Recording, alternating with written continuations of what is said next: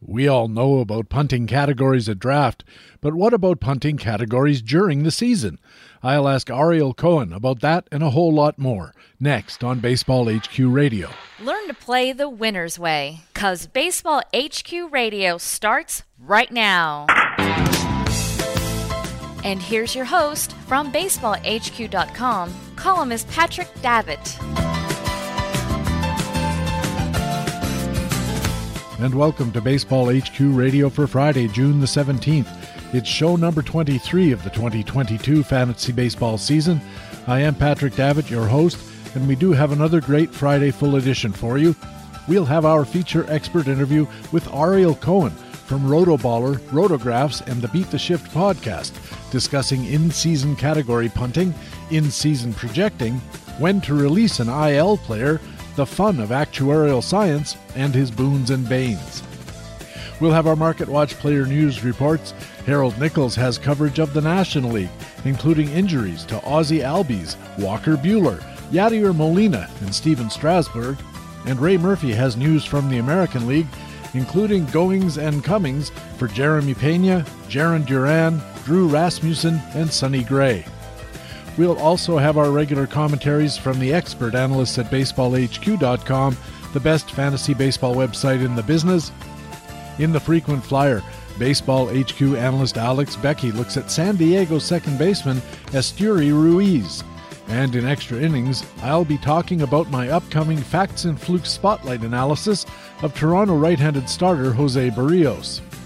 It's another big Friday full edition. Thanks for joining us at Baseball HQ Radio. Hey, what do you say? We gotta talk some baseball.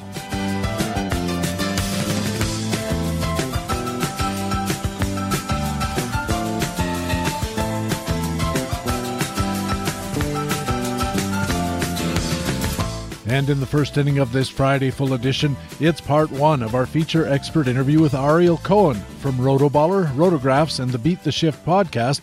Ariel, welcome back to Baseball HQ Radio. Oh, thank you so much for having me once again, Patrick, and hope you're well. I'm very well, thank you very much. Uh, it's beautiful weather here, although a little muggy in Waterloo, Ontario, but muggy summers, I guess, are no strange phenomenon for you. Yeah, um, I, I played a couple of softball games uh, the past couple of days, and there was one night on Monday where it was absolutely humid uh, and and and there was tons of bugs. We play on, on, a field that's close to the water. It was bug infested. It was humid. After the first inning, I was dripping sweat. So uh, yeah, I definitely noticed that here in New York. I've been to New York in the summer. It's it's pretty muggy. I can testify to that. I noticed in an online biography that you're in both the Casualty Actuarial Society and the Society of Actuaries, and I want to know how much fun one guy can have. yeah. Uh, so, uh, just for clarity, uh, you know, there are many different types of actuaries. Actuary is uh, an insurance professional who, you know, talks about the setting of rates and stuff like that for insurance companies. Um, so, an actuary, there's four main fields of actuaries. There's life and health. There's pension. There's uh, property and casualty. Uh, so I, I, do in my career, I do the property and casualty part, but I'm also certified for life. There was a brief window where uh, I didn't have to do much else, but I did a little bit of extra uh, so that the life the life insurance actuaries accepted me into their society. So I happen to have both designations. There aren't that many people who have them, but in practice, I I, I am the Casualty Actuarial Society. That's really the the one that I uh, ascribe to.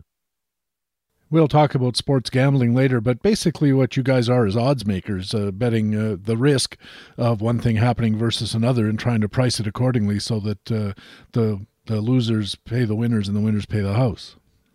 Well, not just uh, not just setting the odds, but I'm also uh, unloading the risk. I mean, I'm helping my company decide how much risk to unload, and of course, I'm making sure that the price is good. And you know, how how high a deductible, how much should I lay off?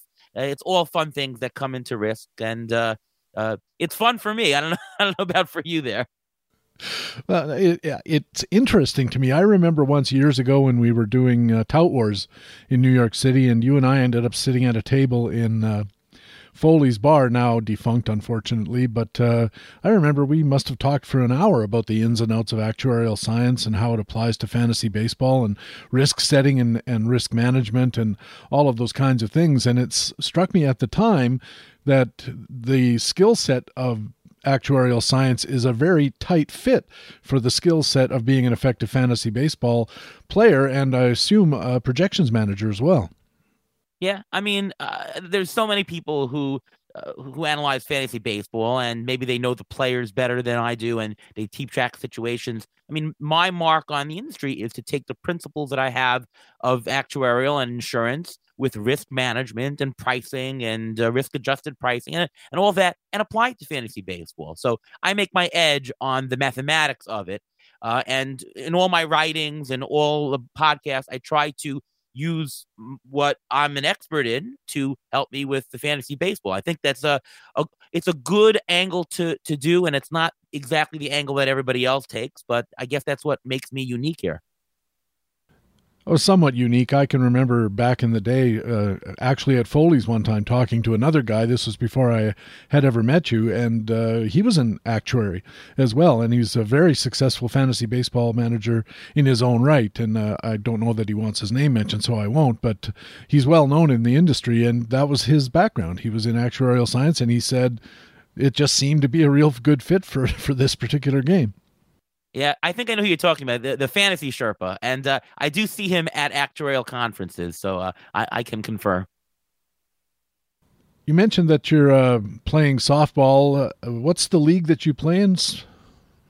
I play in a bunch of leagues. Uh, Sunday league, a Monday league, a Tuesday league, a Wednesday league. Uh, different variety. There's there's different levels. Uh, some are team leagues, some are draft leagues, some are local, some I drive to. Um, I run most of those leagues. Uh, I, I, just like playing, and uh, you know, I'm I'm I'm get, I'm almost forty, uh, but uh, my my philosophy is play as long as I can and enjoy. And I, am not one of those guys who can go to a gym and lift weights or run a treadmill and just run. It's too boring for me. I, I need some kind of strategy, some kind of thinking. So playing softball, and I'm not the most athletic person, but at least there's a goal, there's a strategy. Do I pitch do I throw a ball? Do I throw a curveball? Do I throw a changeup, a fastball? Uh, should I send the runner? You know, it's involved. Plus, it's social, right? I, am I'm socializing with all my teammates and a different team every single night of the week. So I, just like it for me for exercise, for social, and hey, I love I love baseball. Every so often, you post on Twitter some video of you smoking a fastball by some overmatched hitter. Uh, so let's talk metrics. What's your fastball velo? uh, not that great. Uh, I throw maybe at a 40 mile an hour uh, fastball for it's a softball underhand. Uh, but my, my key is my changeup is really slow. It's about 26 miles an hour. Uh, so, uh, you know, it, it, makes my fastball look a little faster, and the changeup is a huge, huge difference. So, a lot of batters simply freeze because they don't know when it's coming. And, you know, two strikes on a batter, and they think they're coming another fastball straight down. And what the heck is this pitch? and, it, and it moves. Uh, so, so uh, yeah, forty to twenty-eight, uh, forty to twenty-six, I should say. All right, Roger Clemens is breathing a sigh of relief as we speak here. But have you ever played uh, fast pitch softball? Um, no, with, the with the with the windmill, no, I, I haven't. Uh, I, I play. In, it's it's called modified. You basically can throw as fast as you want, but you can't extend your arm over your head and, and whip it around. Uh, so I play the modified version. I also play high arc. My office league uh, used to be before COVID a high arc league. So that's a twelve, a six to twelve league where you know the ball has to rise six feet above the ground at a maximum of twelve feet above the ground. So that that's that's slow pitch. Slow I, have done the yeah. slow and the yeah, slow and the modified. I've never done the full fast. Uh, usually women do that. I, I haven't really seen a, a, a windmill type league for men. Well, you ought to go to Western Canada sometime, or anywhere in Canada. Fast pitch softball is a really big game still here uh, for men. And I used to play fast pitch when I was a kid, up till about 18 or 19 years old. And uh, some of those guys were bringing it at 100 miles an hour, and that was from 46 feet, not from 60 feet. And uh, as a result, yeah. you know, the thing about fast pitch softball is it's actually kind of boring to watch because it's so rare that there's a hit. You know, a, a game with five hits is much more uh, unusual than a no hitter.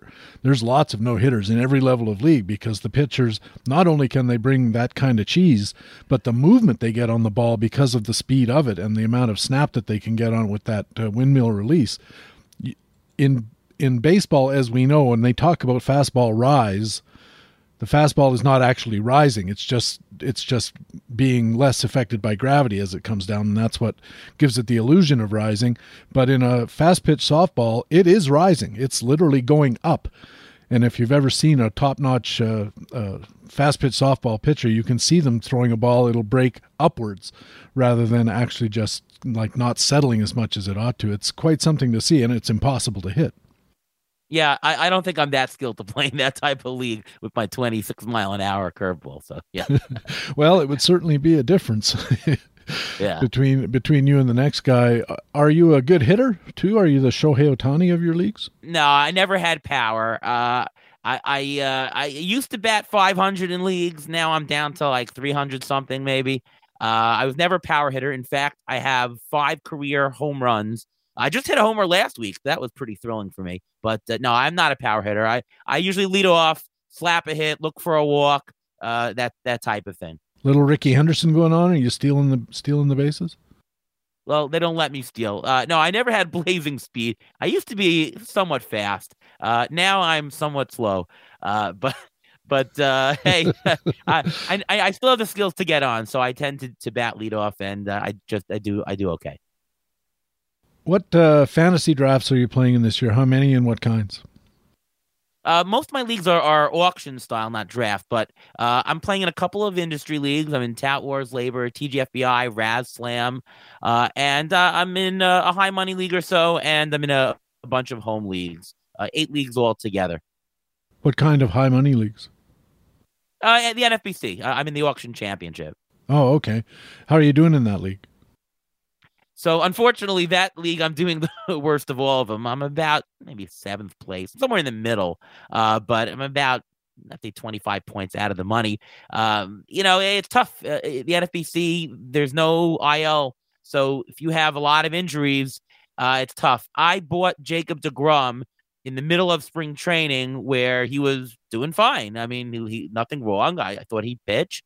I got him for a nice discount at you know just over twenty dollars. So ah, I'm sitting pretty, and of course, you know he hasn't pitched yet, so at twenty dollars down the drain. And I've had a couple of other injuries, so uh, I find managing injuries these years are very tough, and especially with the NFBC with with no IL, extremely tough. So yeah, uh, you know, not not as good in the high money league there.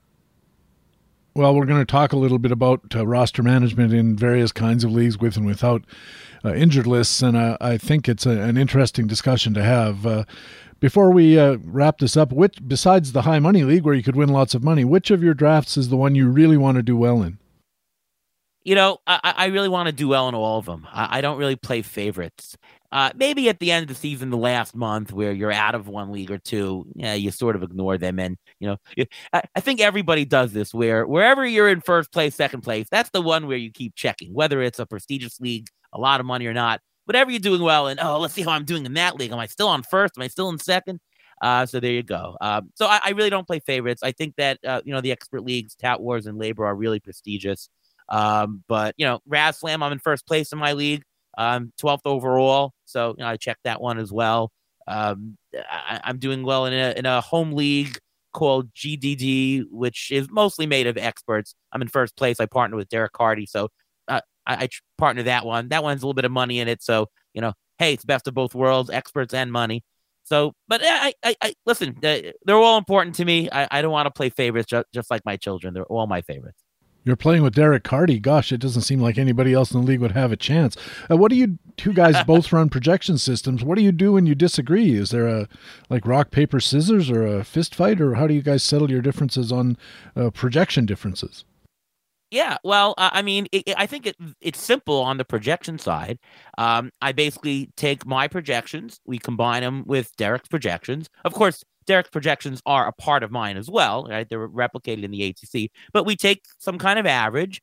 Um, playing time these days, uh, Derek actually relies on on ATC for preseason playing time, so we just use my playing time, uh, and I do a combination of them, and we get we generate dollars for auction based on the combination and you know we're both skilled at auction and we're you know going towards the number maybe there's a player that the bat really is high on that atc wasn't well that would push up my valuation and the average would settle on something higher and When I'm playing the auction and a player it says fifteen dollars, well, I know how to bid on the fifteen dollar player. I, I, I, bid on the player. I, I, I, sorry, I bid on the dollar amount, not on the player.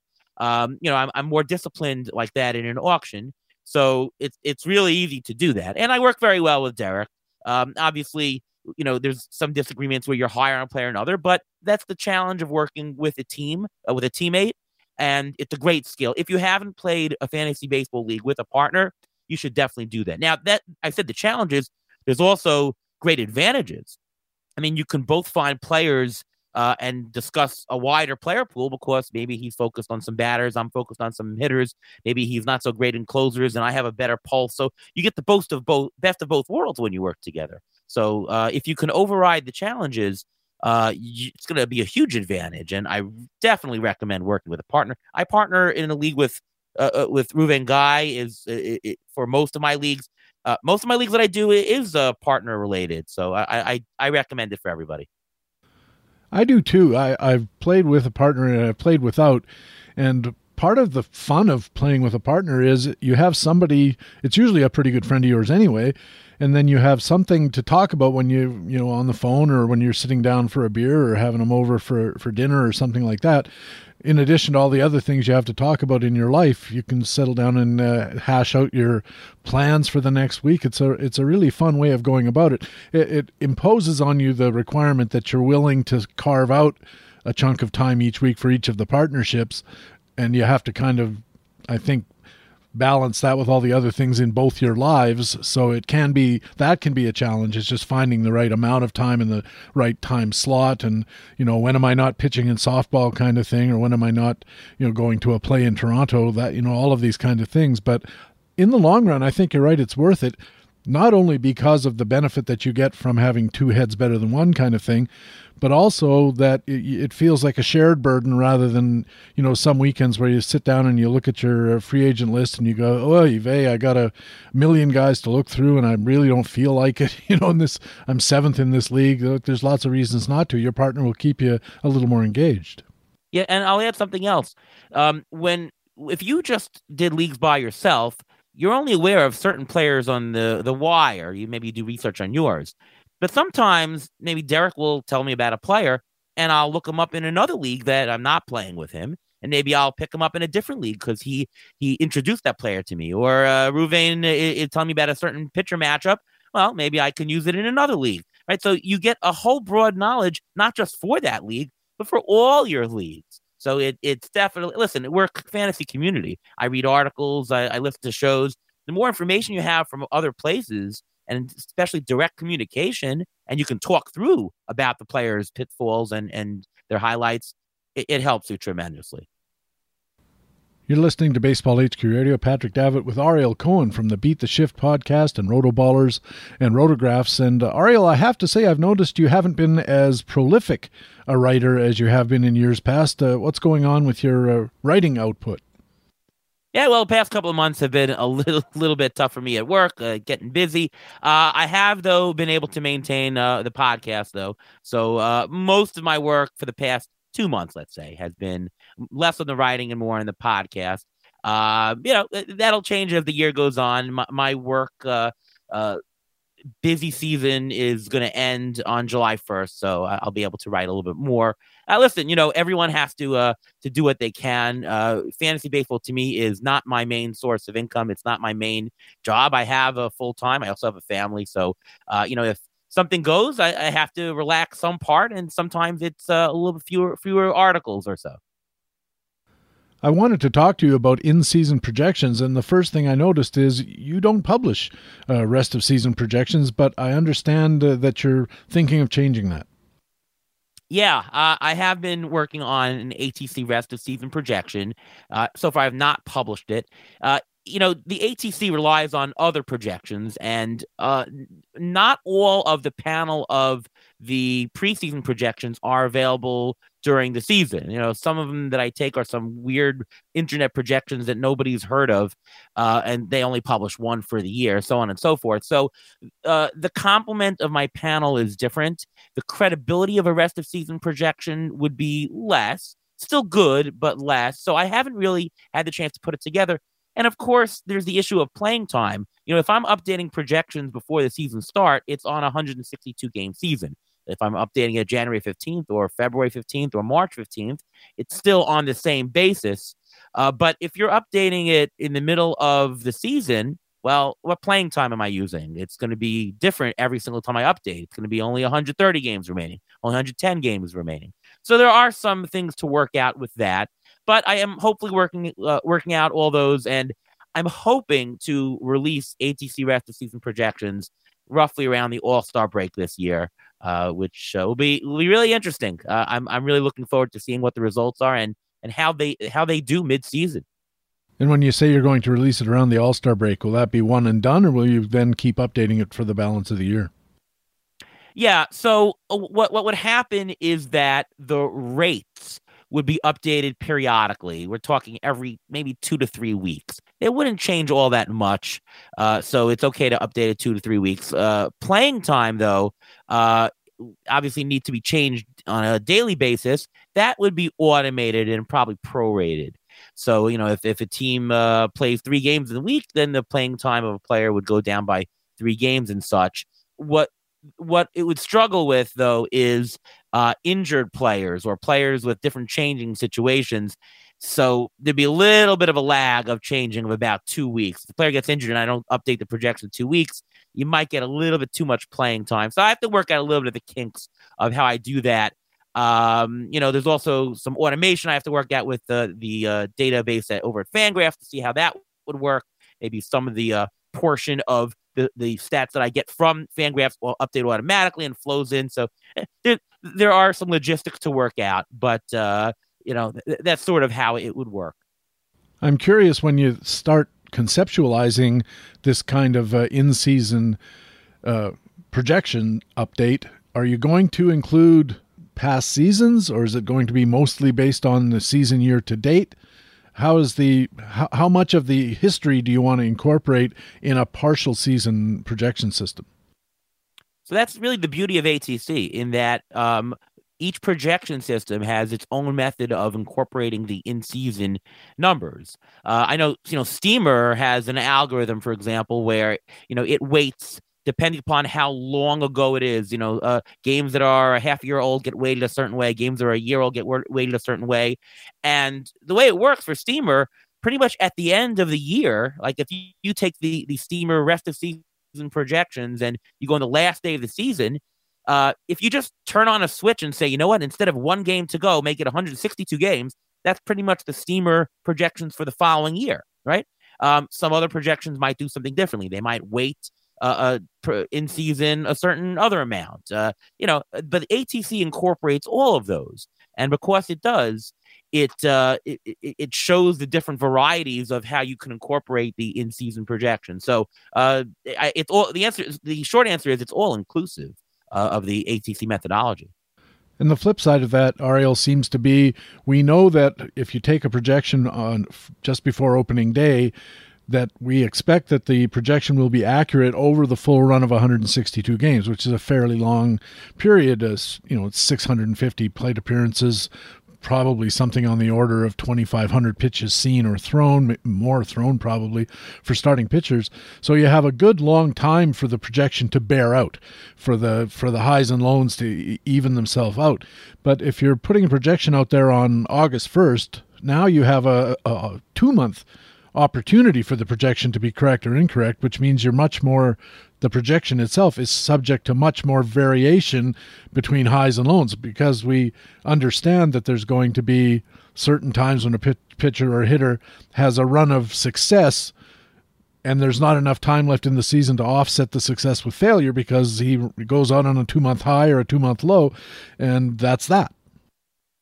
Yeah, no, but but that's true uh, uh, of any short projection, um, and of course the term is sample size. Uh, when we had the 2020 season and ATC had to project the 60 game season, uh, yeah, I, I knew in going into that that ATC, along with everybody else, all the other projections would not be as accurate as they had in the past, simply because a 60 game season, uh, you can have more highs and valleys in rather than in a 162 game season. Of course, uh, when we're talking about accuracy of projections, you're also projecting over the entire player pool. If there's 600 players to project, it's 600 times 60 games. You know, maybe uh, you know you still have a decent sample size. So if you're talking about any individual player, the projections are going to vary wildly. Uh, but when you're talking about the entire player pool, there's a better sense of convergence, a better sense of accuracy. In the 2020 season, ATC, and I, I, was worried. I didn't know how it would react in such a small sample season. Maybe it wouldn't be as good, uh, but it performed really well. ATC was still the best projection system out there, even in the small sample size. Um, and with it, I, I won Tout Wars that year using the ATC projections. It worked. So, um, you know, uh, I, I think that the idea is that the ATC method works even in a small sample size because there's still enough at w- player pool, and there's still enough with the aggregation of all values across to still be meaningful. Well, at the start of the year, you issue a, a, set of projections, as do all the other projection systems. And of course, during the year, we understand that some of those player projections, the individual projections, are going to just be wrong for one reason and another. Usually, a playing time change, a guy plays poorly and is demoted, or is hurt, or is replaced or traded. There's all of these things that can affect playing time, and and the injuries themselves, of course, affect not only the playing time but possibly the post recovery performance because a guy's still a bit naggingly hurt, but he's going out there anyway, kind of situation. So, leaving aside playing time and injury, which we understand are obviously have effects on player projection, what other factors can affect an in season performance relative to the projection? Yeah, I mean, uh, playing time within a team, if you're in a different role, right? Let's say you're a, a pitcher and, and you're a reliever and you get bumped from a uh, low leverage situation to high, that would affect it. If you're uh, in a lineup and you were slated to bat eighth, but now you're doing great and they're batting you second, that can definitely help your your your change. Um, if a player has a new swing, maybe a market improvement, that's going to be another thing that affects uh, affects your performance. What if you change teams in the middle of the season, or what if you acquired a new player and the lineup is stronger? You're going to have more runs, more RBIs. So a lot of those factors can can affect it during the season, and it's so hard to predict, of course. I think it's uh, also sometimes pretty hard to identify because a lot of what passes for explanation of, of outlier performance is just noise you know the the uh, they'll ask a pitcher why is it all of a sudden you're pitching so much better? And he says well you know i've uh, really been concentrating or i've you know done some kind of ephemeral or really non-impactful thing versus a guy who says oh i changed the grip on my curveball and all of a sudden it's getting six inches more break like there are some things that are cogent uh, or, or important and some things that are not yeah, I mean, the more information, the soft information you can identify, uh, that helps. I, I find more working the other way, where why is a pl- player underperforming? Well, there's a hidden injury or an injury they won't tell you about. It's really tough to identify. Those who can, kudos to you. Uh, you have a, a definite advantage. Who are some hitters that your original ATC preseason projection turns out to have missed on outside of injuries? Well, there's the players that, of course, came out of nowhere, like uh, Brandon Drury, Taylor Ward, uh, Ty France. ATC was not especially high on Ty France, but he's been great. And then there's players who've uh, underperformed that ATC was high on. Um, you know, Justin Turner, or how about uh, a guy like Jazz Chisholm? ATC really did not like him, but he's been great. Uh, so players like that and I imagine there's more of them on the pitcher side just because we season to season and in season tend to get more variation among pitchers. So, who are a couple of pitchers that have have uh, either outperformed or underperformed their ATC projections? Yeah, ATC really liked Eduardo Rodriguez, Jon Gray, uh, Elieser Hernandez, Carlos Hernandez. Those are guys that I have some shares of because ATC was high on them. That they were busts. Uh, and then there was guys at the uh, the bottom like Michael Wacha, uh, Carlos Carrasco I probably should have had more shares. ATC wasn't really kind to them. Uh, and then guys at the top, uh, like Sandy Alcantara, ATC had him as a top 15 pitcher. He's been a lot better than that. So, you know, uh, and there were a lot of people in the industry who really said, oh, this guy's a top five Cy Young. Well, ATC liked them, but not that much. So I have no shares. Uh, so you have examples at all levels, top, bottom, middle, it goes all the ways but the uh, underlying assumption is that over the entirety, they're going to even out to be pretty close. Yeah, of course. And there's players that I have that, uh, oh boy, they uh, that was the right pick. Aaron Judge was a player that ATC was very high on. I have him on a lot of teams. Well, that turned out to be correct, right? Uh, the idea is the more players you can identify uh, as positive are great. And I, have said this before, but I'll say it again. It's not about the magnitude as well. It's not about finding, oh my God, this guy is really great. If ATC itself is never going to say that a player is, oh my God, amazing. It's important though that that when you pick a player, you're higher than the market. If you say, no, this guy is better than what the market is, it means you'll have more shares. And e- even if you're just two dollars over the market and you, you get shares because of that, if a player is gets a ten dollar boost in value or is the number one player, you're going to realize the entire value of the difference between what you paid for him and his output. So, long story short, it's about frequency, not severity. It's about getting more picks right rather than this than getting the full magnitude of how good they were. If that makes sense. It does make sense, and I think it's something that a lot of fantasy managers, when they go into their drafts and auctions, misunderstand they think I'm going to swing for the fences on a bunch of picks because I need all I need is a couple of them to to really pan out, and they're ignoring the risk that you know the likelihood in fact that that's not going to happen. The projection is going to probably be pretty close and you may have a good solid reason in your own mind for thinking that player x is going to outperform his atc projection or his baseball hq projection. But that that's a dangerous way to go because if you're wrong, you, you sink your team. Whereas if you if you just play it as you suggest to gather as many slightly overvalue or just profitable in whatever way, if you get a lot of those players, even if none of them is a you know Aaron Judge for nine dollars type of player, Aaron Judge for twenty nine dollars this year is a heck of a buy, and if you get enough of them, you're going to win. Yeah, I mean, uh, a lot of people focus on, oh, who's the next, who's the sleeper, right? Who's the sleeper? Uh, I got to get a ton of prospects because, may, oh, this guy could be the next. Bobby Witt could be fantastic. Um, you're focusing on a group of players, especially if you're getting rookies prospects that have a very low frequency of hitting. Sure, there's the outlier Juan Soto's that are, oh my God, right? But in general, the probability of uh, out uh, uh paying lower than what they're actually worth on draft day is very low. And if you're playing the game of frequency of getting more right than wrong, it's a player pool that you should stay away from, right? The old boring vets have a higher chance of out earning their market day value. So I invest more in that because sure, I'm not going to find a $40 player from a five, you know, from a $5 guy, but maybe I'll get a $12 player, make a $7 profit. As long as you're having more successes and failures, that's the better way to win fantasy. And so you're you're you should target your strategy on draft day to getting more players right rather than one player really right.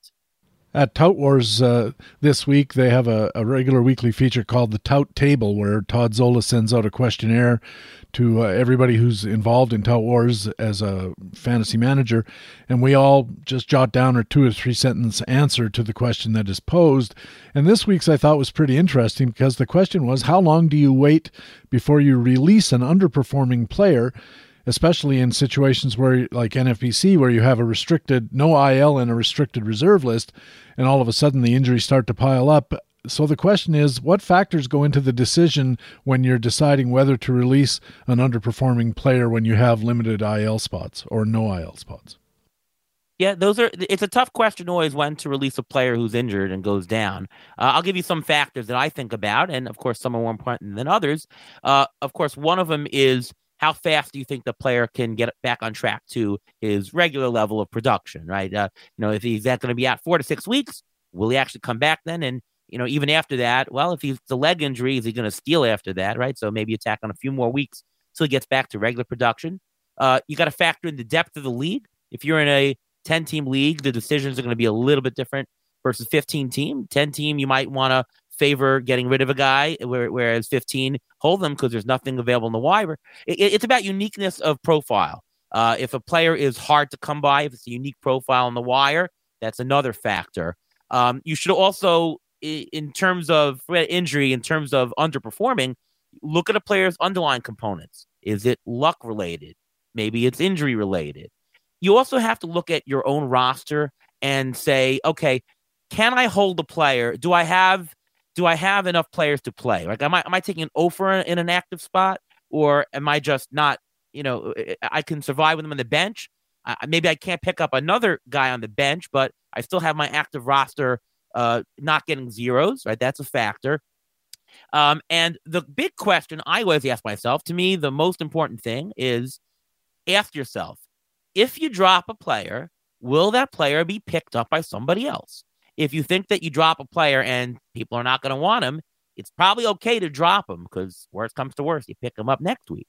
If you think that if I drop a player, soon as I drop him, he's snatched by somebody, you probably want to think twice about dropping him unless your roster situation is dire and you really need the production. I think that's exactly the the way to approach it. And uh, in my answer, I said, you know, so much of it depends on opportunity costs, and the opportunity costs vary with each opportunity, to the to the extent that what I was thinking was, okay, my first question is, who on my roster has to go? That's question one. And then the next question is, if I pick up a free agent, how much better is the free agent going to be over the period where my original player is off the roster plus when I add back in the original player and drop the the acquisition what's that opportunity cost what's the opportunity cost of not doing it what if I just stay with it and just replace a guy from my reserve list with a you know scrubbish level player but you know he's position eligible so I add him in but what am I foregoing if I just do that and don't pick up a better free agent player I think you have to weigh all of these kinds of things and of course in every league they're different even between NFBC leagues. If you look at the various free agent lists, they're not all the same. They're similar, they're very similar, but uh, in a lot of instances, there are players on your free agent list in your league that might not be on my free agent list in my league. Sure. I mean, you know, for a, a certain position, maybe a pitcher, let's say you need a pitcher. Well, if you're in a shallow league, there are some very decent pitchers available in the waiver wire, maybe a two start pitcher. Well, you could be missing out on 12 strikeouts if you play an offer or if you play uh, middle reliever for four strikeouts in the week. Uh, that eight strikeout difference could be huge.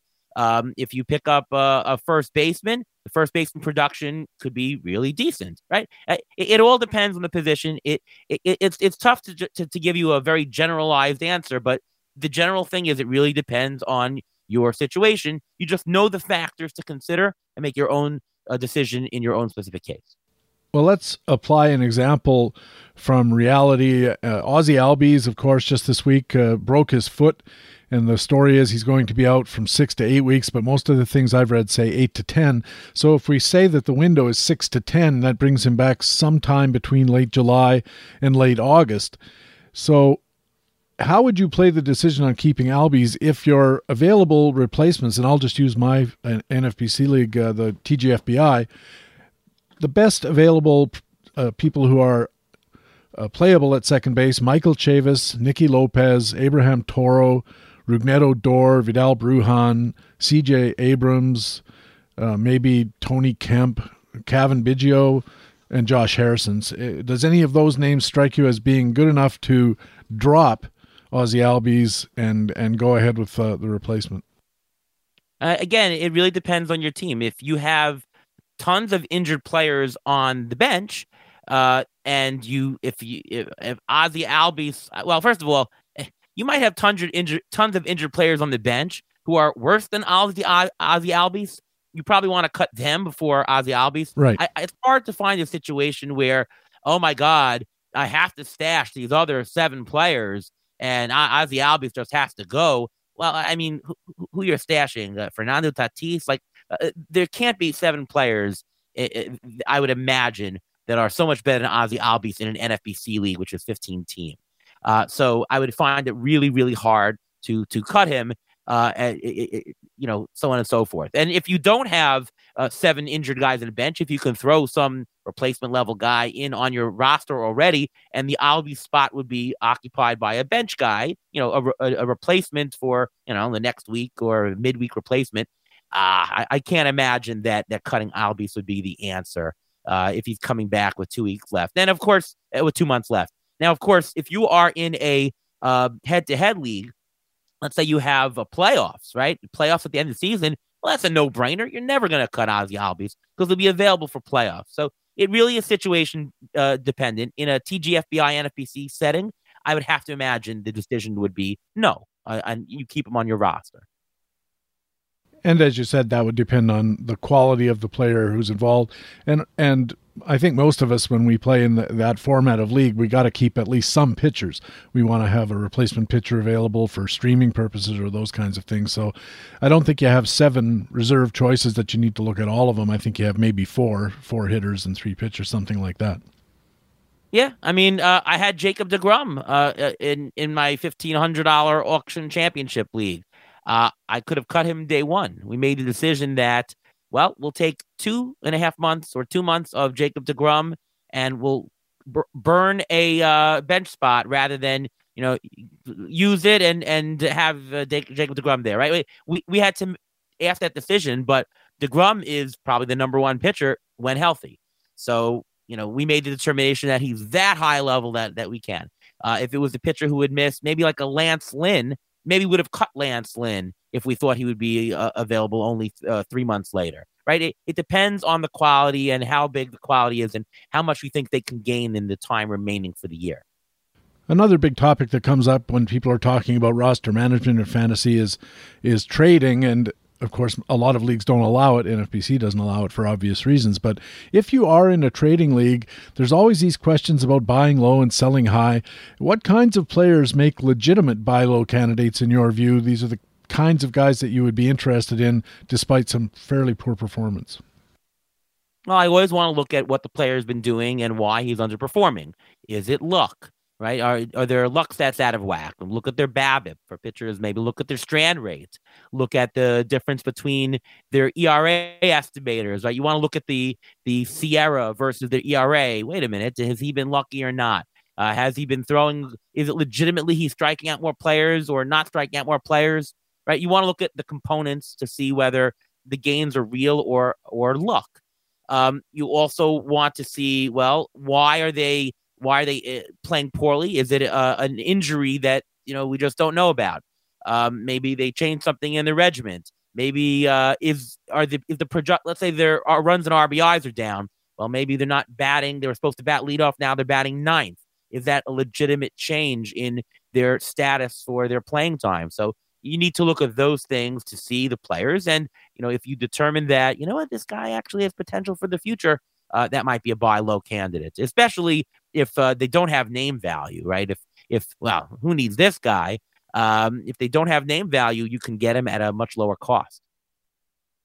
And I presume the same is for legitimate sell highs, guys that are overperforming. You need to look at the underlying skills. Yeah, it's pretty much the same thing, but but the reverse, obviously.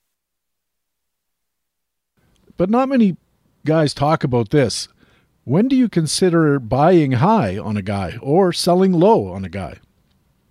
So when I'm talking about uh, buying high or selling low, I think it, it's more about uh, the roster composition and your place in the standing. You know, if if if let's say you're in you're in first place and you have a guy who who uh, is low, but maybe you think he could bounce back, right? He would traditionally be a buy low candidate but you just need some expected production out of the slot, right? You, you would almost take a loss on on this if you traded them. All right, I'll let's say I, you're trading for a player who you think is an expected two dollar loss. That's okay because you're in first place and you need you just need the production, right? He, he is he really underperforming because he's an injury? Maybe you don't know. Is he underperforming? Maybe he's just legitimately worse. You don't know. So you unload that risk uh, to another player, even though he's a buy low candidate, because you absolutely need the expected production. Uh, it's obviously the opposite on the high side. If you are, uh, let's say, trailing and you need absolute great production, maybe you want to buy high in a guy and pay the extra price because you want that production and say, wait, hey, maybe he really is legit, right? Um, I also want to buy high if I think that I can verify the change. Like, you know, this guy is really stealing a lot of bases. Well, maybe I think that's going to continue. Maybe I think the manager is is is really doing that. Remember, like Starling Marte went crazy in Oakland last year. Well, we we think that he's legitimately going to steal more. Uh, maybe he, he's a line, lineup change. Maybe he does have a swing change, and uh, he worked with the with the batting coach. Right? You can identify real change. That's another situation to buy high. And finally, when we're talking about projections and managing risk and so forth, we have a couple of pitchers this year, uh, Shane Baz and Trevor Megill. Uh, obviously, Shane Baz didn't even start the season, but he had a very tall reputation coming in and great expectations. Trevor Megill came into the season probably not with such great expectations, but boy, he came out of the gate just just firing and uh, was having a terrific year before he got hurt. Now they're both back. Shane Baz is back and he threw a stinker in his first start. Uh, Trevor Megill did not look really good in his first return start. How do you manage your expectations of guys like this who had relatively limited major league experience to go on before the season started. Then they miss a bunch of time. Now they come back. They they just seem like blank slates, and uh, that seems worrisome. Yeah, it's really tough in these situations. First, because of the inexperience, right? Who who is what is the true talent of the player, but also. Are you sure that the player is fully back from injury? Is he now going to be at his true level? Uh, that's something that you know we can guess on, but we won't. We don't know for sure. Um, you know, Megill, uh, before the season started, I, I, had a, I had a lot of shares of him. Um, I, I, ATC was pretty high on him, and uh, also because I have I had Degrom on a lot of teams, so he was a great handcuff. Uh, so hey, listen, if if Degrom can't make it, Megill, you know, let's put him in. He'll get the start. Uh, obviously, that was the right call. Um, you know, eh, Baz is a different also because he's on Tampa Bay. Tampa is not going to let these pitchers go very long. Uh, I'd be worried about really buying in, in on Baz because, you know, is he going to make starts that are over five innings? How, how much are they going to actually let him pitch? Are they going to just build him up slightly so that he'll be ready and effective for the playoffs for a good five inning stint? Uh, I, it's hard to trust Tampa. Tampa really doesn't uh, let pitchers fly. So I'd be a little cautious on counting on volume for Baz. Megill, I'd be a little bit more optimistic. The Mets are still down some pitchers, and uh, they do have reinforcements coming, so they can let him fly a little bit more. Uh, but again, it really comes down to all the injury. All things being aside, I'm assuming that they're both to full strength. Uh, I'd rather take a, a, a, gamble on Megill uh, rather than Baz, only because of the uh, situation of teams. Uh, obviously, Baz is the better pitcher, uh, but eh, there we go. I'm not so sure Baz, by the way, is back fully right now. Um, I would I wouldn't even play him for the, the next two starts. I would I would wait on him, see how he does, and you know if he's still hot, uh, make him roster him, but don't play him just yet. Ariel, this has been terrific so far. Let's take a quick break. We need to do our National League and American League news with Nick and with Ray, and then we'll come back and finish the discussion. All right, sounds great. Ariel Cohen writes for Rotoballer and Rotographs and hosts the Beat the Shift podcast. He'll be back a little later in the show. Coming up, we have our Market Watch player news reports. Nick has the National League news. Ray has the American League next on Baseball HQ Radio. Right away, though, I'd like to tell you about an item of great content that lets us say BaseballHQ.com is the best fantasy baseball website in the business. In our minor leagues coverage, our scouting analysts are previewing the 2022 College World Series and delivering the daily call ups report, this week including Baltimore outfielder Kyle Stowers and Pittsburgh outfielder Canaan Smith Njigba tearing up AAA. Just one of the great items this week at baseballhq.com. Baseball HQ Radio.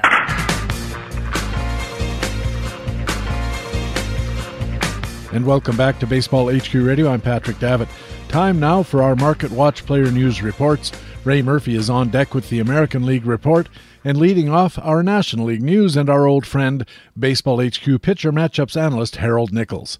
Nick, welcome back to the show. Thank you, Patrick. Always good to be here. We start with some bad news in Atlanta. They placed uh, Ozzie Albies, their fine second baseman, on the 60 day IL. A pretty interesting move because it indicates that there's no early recovery for Ozzie Albies. Usually they go to the 15 day or the 10 day IL, I should say, and then they extend them once they need the spot. But straight to the 60 for Ozzie Albies. He broke his foot and I don't know if you saw the uh, injury at all, but it looked like he just walked, took a couple of steps forward and fell down with a broken foot. It was weird.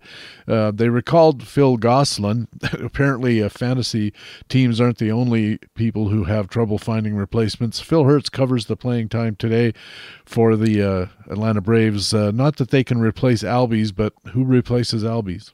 Albies will be out until at least mid August, maybe longer. So we've cut his projected playing time uh, in half from 90% to 45% and may need to reduce that further. Uh, and Gosselin gets his roster spot, as you said. It appears that Orlando Arcia is going to start. Uh, as a result, he gets a big bump in playing time. Batting average now is 327. Uh, XBA is much lower, however. coming into this season, Arcia has only had fantasy value in 2017 and in the abbreviated 2020 pandemic season. So, uh, fantasy managers will want to tread very carefully deciding before they decide to roster Orlando Arcia. Yeah, that's what I thought when I saw Arcia. Of course, Gosselin has no fantasy value to speak of at all, and uh, you know, Arcia has been one of those guys over the years that looks a lot better on paper than he actually performs on the field. I think there's going to be some bidding on him just on playing time alone, especially in deeper leagues. But overall, I don't think we can have too high of expectations on Orlando Arcia. No, I, I don't think so at all. I mean, as uh, uh, XBA at this point is 266, well below his actual batting average, and uh, you know, it's just one of those things. If you, if you get lucky, you might get a couple of good weeks out of him, but probably not someone who's going to give you lasting value. The thing that jumped out at me uh, from this year's track record, um, admittedly only in 56 at bats, is that he's got a 1047 OPS, uh, largely made up of a really solid uh, slugging percentage over 600, which is really like terrific slugging, but it's way out of character for him uh, over his career. His slugging percentage is usually in the sort of 375 to 415 kind of range. All of a sudden, he's got 200 extra points of slugging. I know it's possible that he's done something different. He's drawing a lot more walks and uh, as we know, the the ability to draw walks indicates a command of the strike zone that leads to more barrels and higher exit velocities and so forth. But a 151 hard contact index, partly made up of a 75% contact rate, but a lot of it made up from uh, his uh, sudden burst of power to a 143 with a 185 expected power index, which is actually a pretty strong positive suggestion for him. But again, it's way out of character for his past power indexes, Nick. Uh, I'm just looking at going back to 2016, and some of these were fairly small years as uh, playing time goes, but 87, 70, 54, 66, 86, 66 all of a sudden 143 that's like two years worth if you sum it up. Yeah and his, his the, the thing to look at is his hit percentage hit rate now right now is 46% that's not going to continue. Uh, hit rates have generally been around 30 for him so we've got a lot of regression coming and re- regression in the wrong direction, unfortunately. Uh, moving on, after exiting his Friday start with just 70 pitches, Walker Buehler was put on the IL with what they're calling a right forearm strain. And boy, that's that's something you don't want to hear for any pitcher. The forearm strain, often a precursor to elbow problems or the result of elbow problems. Uh, Jock Thompson covers the Dodgers for playing time today. I'd have to say things don't look promising for Walker Buehler. No, not at all. Buehler hasn't been been his vintage self all season. A 4.02 ERA through 65 innings pitched, and now projects to miss extended time. Uh, a lot of comings and goings right now in the Dodgers. Clayton Kershaw was activated for a Saturday start. Andrew Heaney is expected back next weekend following two uh, LA off days during the week. Will use Buehler's vacated innings pitch projection to upgrade Tony Gonsolin and Tyler Anderson. Both have been huge 2022 surprises to date uh, and they'll probably get the the extra paying time. And uh, at this point, just a, a, continued rotation of strong arms through the Dodger rotation. One of these situations, though, Nick, where you're looking at guys like Gonsolin and Anderson and thinking, boy, I'm going to run out to my free agent list and grab hold of one or both, but they're probably already rostered given the tremendous performances they've had this year. Gosh, Gonsolin, a 142 ERA and 082 whip uh, despite some skills that suggest that maybe he's a little bit out over his skis. Yeah, I think he's done done very very well, and so has Tyler Anderson. Both are likely to be gone in in any kind of a competitive league at this point. I don't imagine anybody projected Tony Gonsolin to be a $32 5 by 5 pitcher uh, in uh, 2022 when the dust all settles. But gosh, uh, he's doing it so far. But as I said, if you look underneath the hood, it's a little bit suspicious to say the least.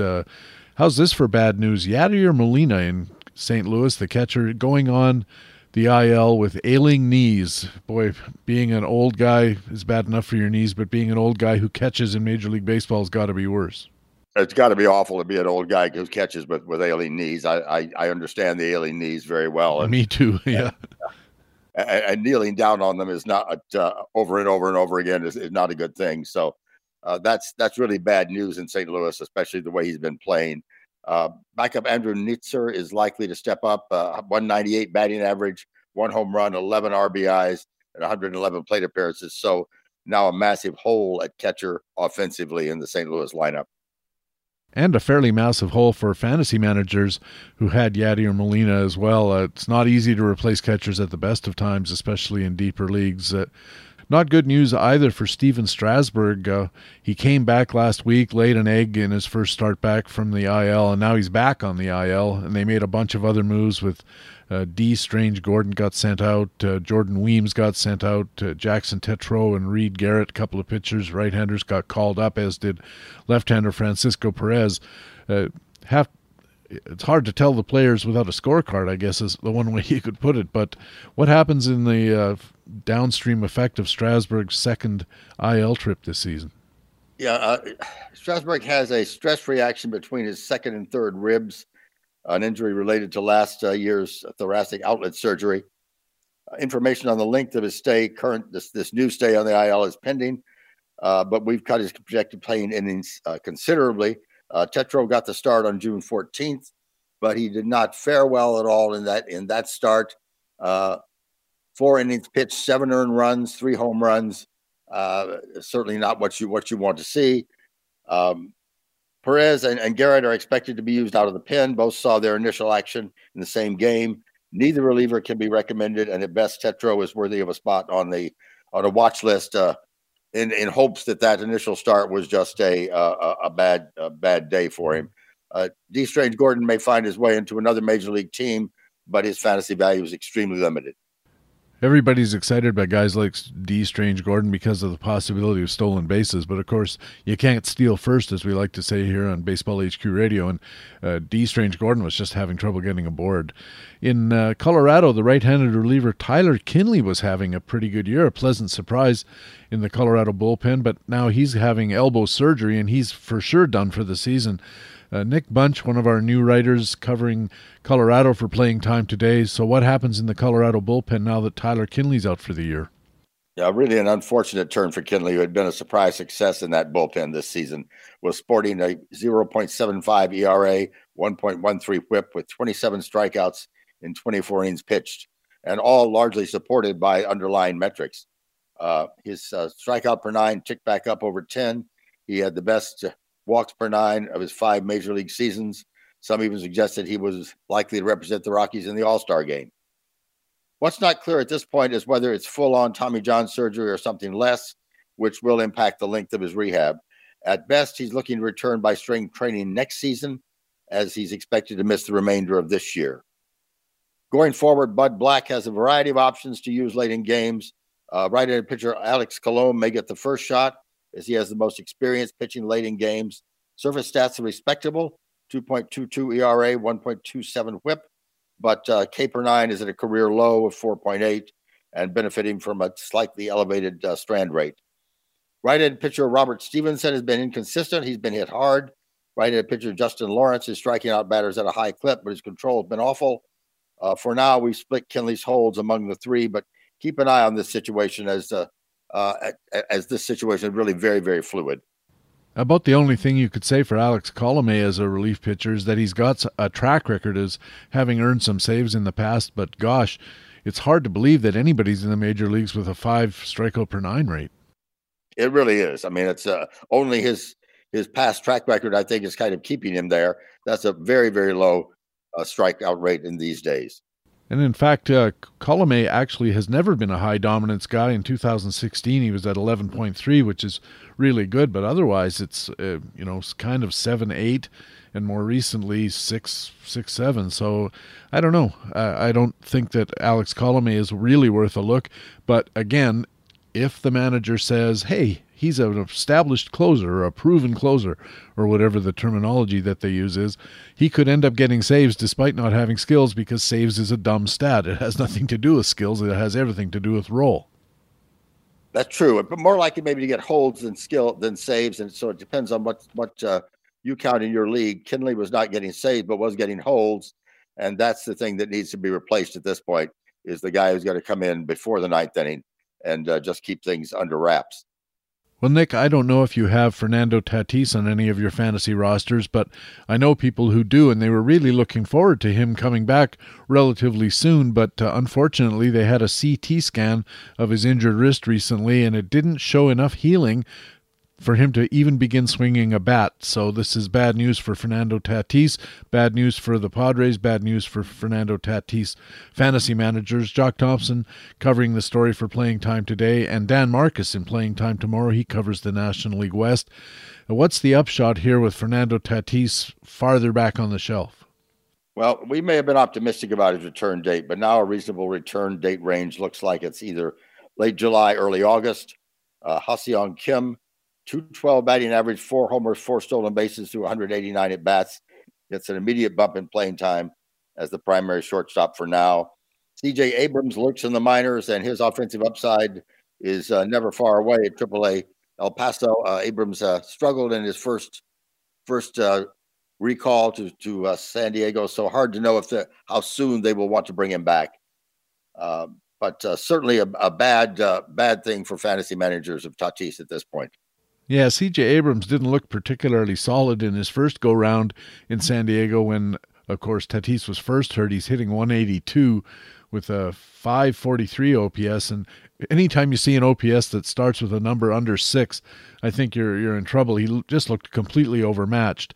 So it remains to be seen if he can get the ship back on its keel in uh, minor leagues and and get. Uh, some kind of uh, momentum going for a return. He can really hit in the minors. He's really hitting, but he, he's uh, certainly didn't match the minor league performance with major league performance so far this year. Anyway, in Chicago, a couple of pitchers, uh, one right-hander, one left-hander, Stroman and Miley, were both placed on the uh, IL. They have shoulder inflammation. Uh, Ray Murphy, we know him he covered the story for playing time today. So, what are the Cubs going to do in an awful season with two of their five rotation starters now out of action? For Stroman, this is the latest setback in a very bumpy start to his Cubs career. His skills have been wildly out of line with historical levels, and now he gets some more time to rest his arm. Uh, for Miley, this is uh, disappointing as he came off the IL on Friday, lasted only three innings, ends up right back on the shelf. Uh, reliever Christopher Martin has been recalled, but it's not yet clear what the Cubs will do once Stroman and Miley's rotation turns come back around next week. Uh, Matt Swarmer figures to stick around kind of out of necessity at this point. Another couple of guys at the end of the roster might be Justin Steele and Keegan Thompson behind Swarmer, but this ro- this rotation didn't look that terrific in, in the first place. It's headed by you know guys like Hendricks and Stroman, canny veterans rather than really super effective pitchers at this stage of their career. They recently recalled Caleb Kilian, who featured on uh, Frequent Flyers, Alex Becky's look, and so far uh, he's been okay, I guess, but this is not a good situation for the Cubs. No, not at all. It's uh, it's hard to know what they're going to have to, to do to fill out a rotation at this point. Let's get to some good news, Nick. Uh, Cincinnati has activated second baseman Jonathan India and uh, DH third baseman Mike Moustakas from the IL. Of course, they had to put Aristides Aquino on the IL, but two for one getting up, and they made a couple of other roster moves as well. What's going on in Cincinnati once the dust settles there? Uh, India returns to second base on a daily basis after being sidelined nearly two months with hamstring issues. Uh, Moustakas will play versus right handed pitching, splitting time between DH and third base. Uh, Brandon Drury has claimed regular playing time while playing extensively at third base and seeing considerable action at second and at DH. His power production leads the Reds at home runs and RBIs, and his versatility likely ensure he continues to see substantial playing time. Matt Reynolds returns to utility infielder role after seeing the bulk of second base playing time in recent weeks.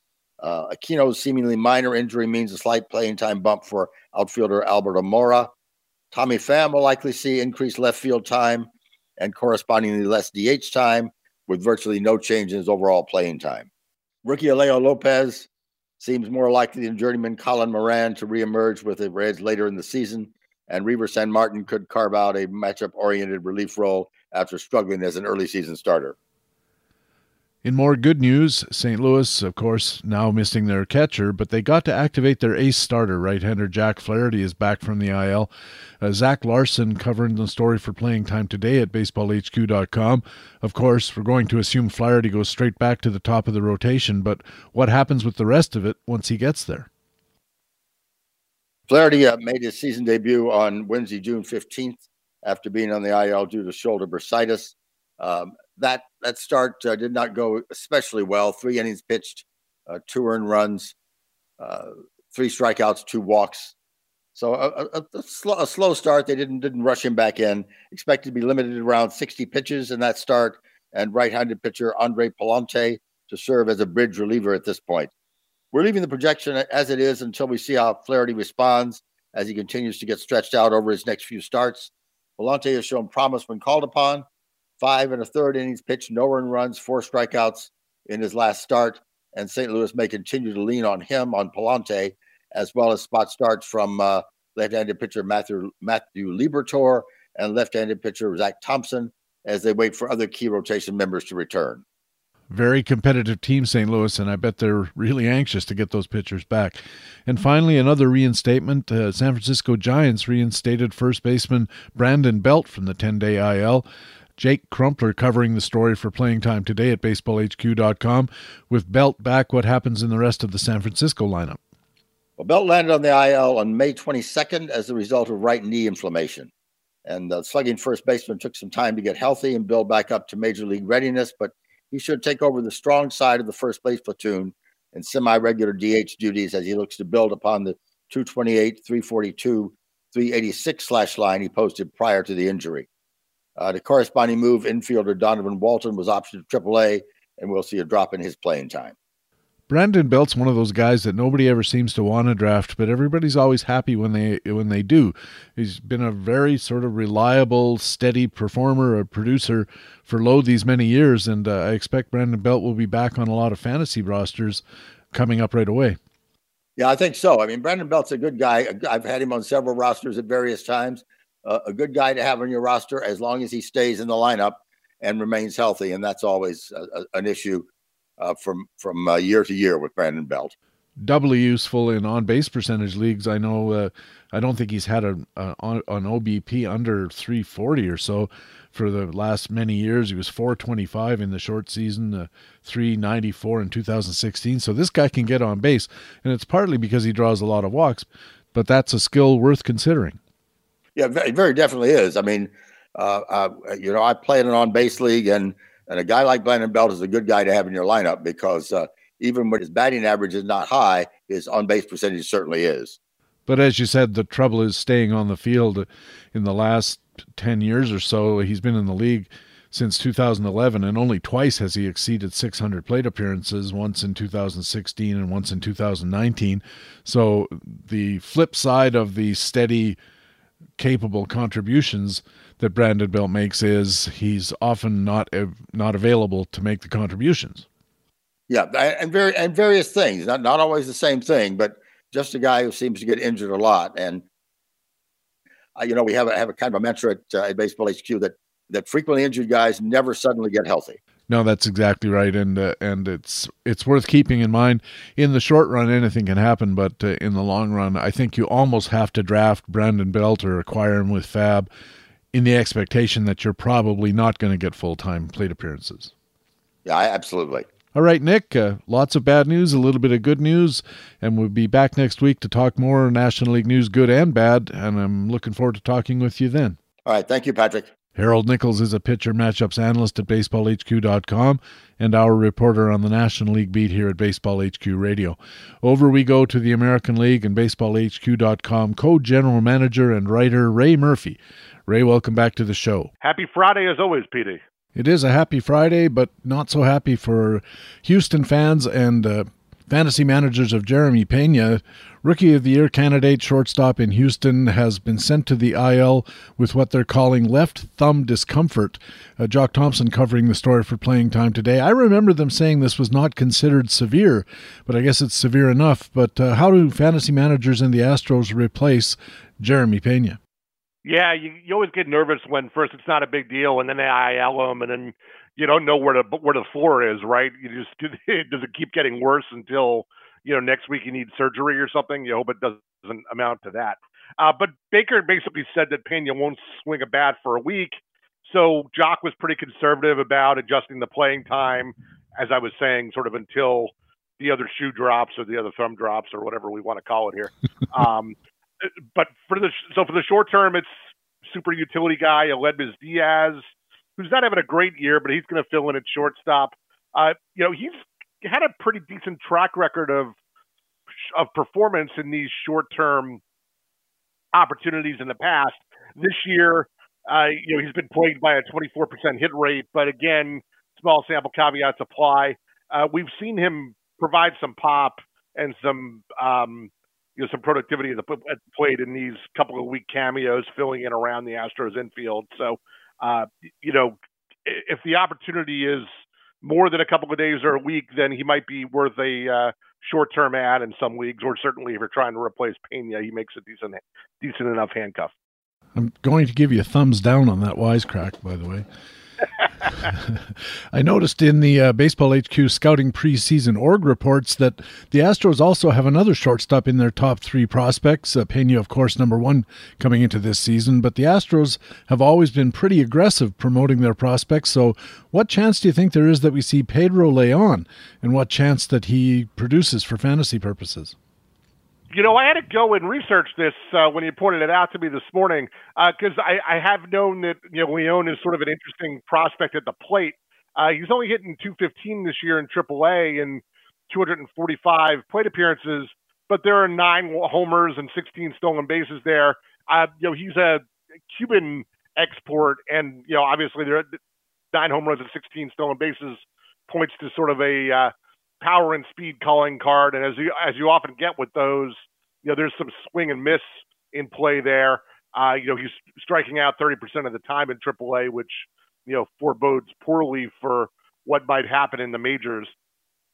We rated him this preseason as, a, as an 8D prospect, which calls him a sort of a potential full-time regular, but you know, with about a 30% chance of hitting that ceiling. So, you know, the I, I think that's reflective of a sort of a risk reward profile here. Um, I think the the key point though is I went and looked at his minor league games played, and when I was aware of him last year, I was more on him as I thought he might have been a uh, stealth entrant in the post George Springer center field race, and you know Chas McCormick and some other guys have ended up filling in that role. Um, but I thought of Leon more as an outfielder, but you're right that he's been listed as a shortstop in several places. So I went and had to go look it up, and he's only played three or four games at shortstop this year. He gets about 75% of his playing time in the outfield and the other 25% between second base and shortstop. So I think calling him up, even if Pena is out for longer than we're currently expecting, is probably a stretch because I think he profiles as a primary outfield in case of emergency infielder sort of thing. Well, that's bad news for anybody who's looking for middle infield help, because uh, obviously that's one area where the uh, with the Pena injury notwithstanding, we, we figure Pena is going to be back fairly soon, so they really have no impetus to recall Pedro Leon at all at this point because their outfield looks pretty set, and of course they're set at second base as well. So, I guess uh, if you're thinking about Pedro Leon, he's going to follow the Kansas City uh, model of reaching the big leagues, which is shortly after he's dead. Exactly, and you know, maybe and, and, you might be right about what's going on with uh, with Leon. He may be like you know moving around the AAA field, trying to find a place where he's not obviously blocked at the major league level, and you know, so far he hasn't done that. you know, he probably thought, hey, I'll play some shortstop. You know, maybe Pena will flame out in the majors, and oh man, rookie of the year candidate. You know, should I go try left field? You know, third base, Bregman. Ah, crap. What do I do here? Manager, general manager. Maybe I could buy the team. Up in Boston, the Red Sox placed utility man Christian Arroyo on the COVID IL and recalled Jarren Duran, the outfielder. It seems like we've been waiting on Jarren Duran for a while. Real tantalizing speed. Is this the future arriving in the present? I'm, I'm starting to get a little pessimistic about Duran, uh, both because you know, he's been yanked around by the Red Sox. I think is probably the best way to put it. He's gotten a bunch of cup, cups of coffee, but not an extended an opp- opportunity. And to be fair, he hasn't exactly kicked the door down either and forced his way to staying in the in, in, at Fenway. But it does seem like the Red Sox are, you know, somewhat reluctant to commit to him and give him that extended look, which I think is dulling my optimism just a little bit. But this is another cup of coffee, and with Kike Hernandez out and Arroyo out, and uh, you, you know some real opportunities, especially in center field here for at least this weekend and into next week until those guys start to come back. Arroyo's uh, positive for COVID, so we'll see how long it takes him to clear that. And Kike might go on a rehab stint this weekend, but uh, it's not exactly clear when he'll be back. So, yet another short term opportunity. Duran's had several of them, but is this the one where he sticks? I, I tend to think not, uh, just because this is a, uh, you know, he, he's probably got a ticket back to Worcester within the next week once Arroyo and Hernandez are back. And Baseball HQ analyst Chris Olson suspects that Kike Hernandez will be back right when he's first eligible, which would be this weekend on Sunday, I think he said. Uh, Chris also mentioned a guy, honestly, Ray, I've never heard of, a right hander named Josh Winkowski, who found his way into the Boston rotation of all places. And I have to confess, I, as I said, I don't know. What can you tell us about Josh Winkowski? Yeah, it's easy to have missed him arriving in Boston. He was part of the return for Andrew Benintendi when Benintendi went to the Royals. Uh, you know, the headliner in that trade was Franchy Cordero coming back to the Red Sox. But in fact, what happened was Cordero was the major league piece, but in fact, the Red Sox took like five or maybe even six pieces from both the Royals and the Mets in what became a three way deal. And Winkowski was one of those sort of agate type additions to that Benintendi for Franchy headline trade. Um, he's pitched well in AAA. He's got a sub one WHIP, uh, 338 ERA. You know, he's more of a control artist than a fireballer. He's got 43 strikeouts to eight walks in 43 innings. So he's managing a strikeout an inning, but you know, notably not walking people. Uh, so Eovaldi and Garrett Whitlock are both on the shelf for the Red Sox, at least for it seems like another turn through the rotation. It seems like maybe next weekend we'll see one or both of those. So Winkowski and Kutter Crawford are probably going to be the two guys who take the turns in the rotation this week. And they've got the Cardinals this weekend, but they then they've got the Indians and Tigers uh, in the next week. So maybe a favorable start or two for each of them, uh, depending on whether they decide that Eovaldi and Whitlock need rehab starts of their own and delay them, or if they just plug right back into the rotation. I didn't think much of Crawford. Uh, I noticed in relief he was actually pretty poor. Uh, 844 ERA, 216 whip. Uh, when I was looking at him last week as a possible ad for the weekend on a start basis, but he really looked fantastic against Seattle on Sunday. Five innings, a single hit, uh, four walks, seven strikeouts, and he didn't give up a run. Has Crawford pitched himself with that one start into greater consideration, do you think? You know, he, he's been sort of a tale of two. Um, you know, he's had high highs and low lows, I guess is the best way to say it. And, you know, you certainly saw uh, a high uh, on Sunday when he came in and, threw, you know, came in as sort of an emergency starter and threw five innings of one hit ball. He, he had a couple of good relief outings in a multi inning role early in the season. I remember one against uh, Tampa when he, you know, came into a, uh, a game and threw three scoreless innings with, uh, a bunch of strikeouts, as I recall. But then he also, you know, got knocked around several times, and that's what had led him to getting set down by, you know, early to mid May when they needed to shuffle a roster spot. So, uh, you know, he he had spent about a month in AAA before that recall.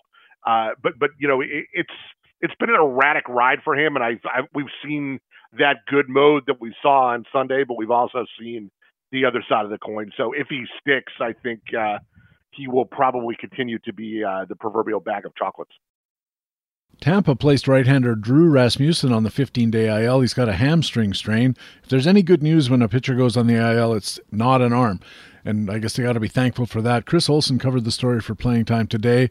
Rasmussen has been something of a revelation this season, Ray. A 341 ERA, 114 whip, 49 to 16 strikeouts to walks. What are the ramifications with Rasmussen leaving the rotation on what is a steadily churning Tampa Bay pitching staff?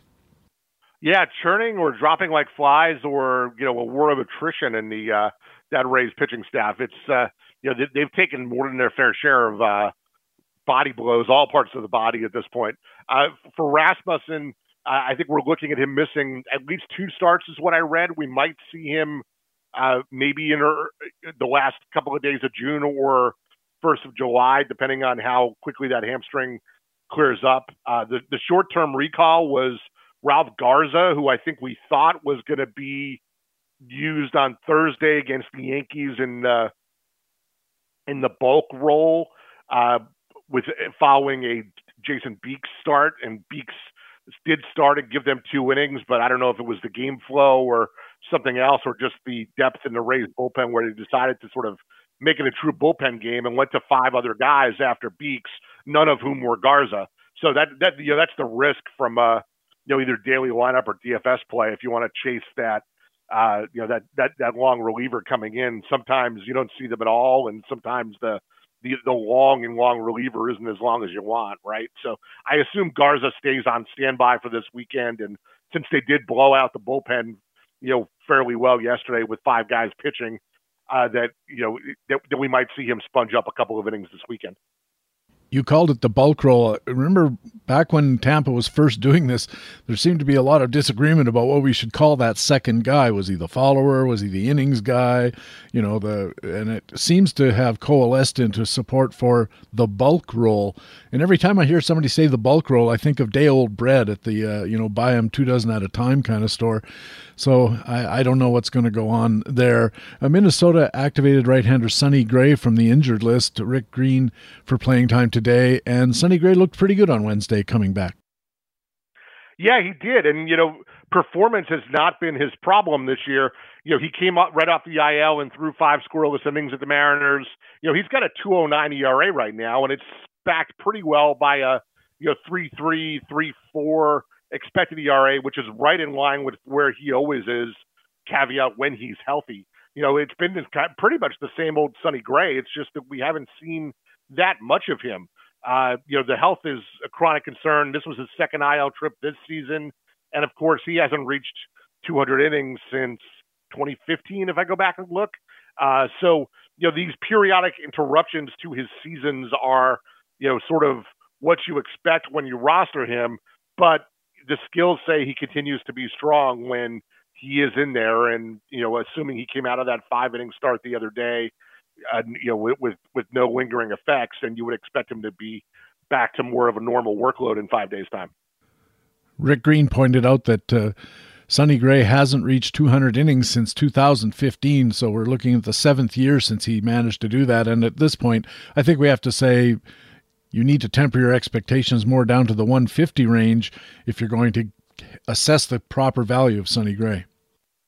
That's exactly. I think that's exactly right. You know, he's a 140, 150, you know, 160 if all goes well kind of guy, and that's how you how you have to value him.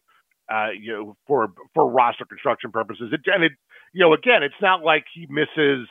You know, he, it's not as much like the Clayton Kershaw pattern where you know that the, the, the back is going to flare up and there's going to be a six eight week IL stint in there, right? It seems like Gray more gets uh, more gets dinked and dunked, but uh, you know, chronically injured guys don't suddenly get healthy, especially pitchers, especially at age 32 like Gray is. So I think you're right to say that you know what you see is what you get here. 175 in Cincinnati back in uh, 2019, and ever since then, as you said, quite a few injuries sapping away at his uh, innings count. The innings are good when you get them, but of course that you have to calibrate in that risk that you're going to miss uh, more than that usual amount of innings. Uh, in Texas, the Rangers activated a couple of pitchers, left-hander Brett Martin and right-hander Jose Leclerc, and they made some roster room by sending uh, young left-hander Kolby Allard and fringe outfielder Steele Walker back to AAA.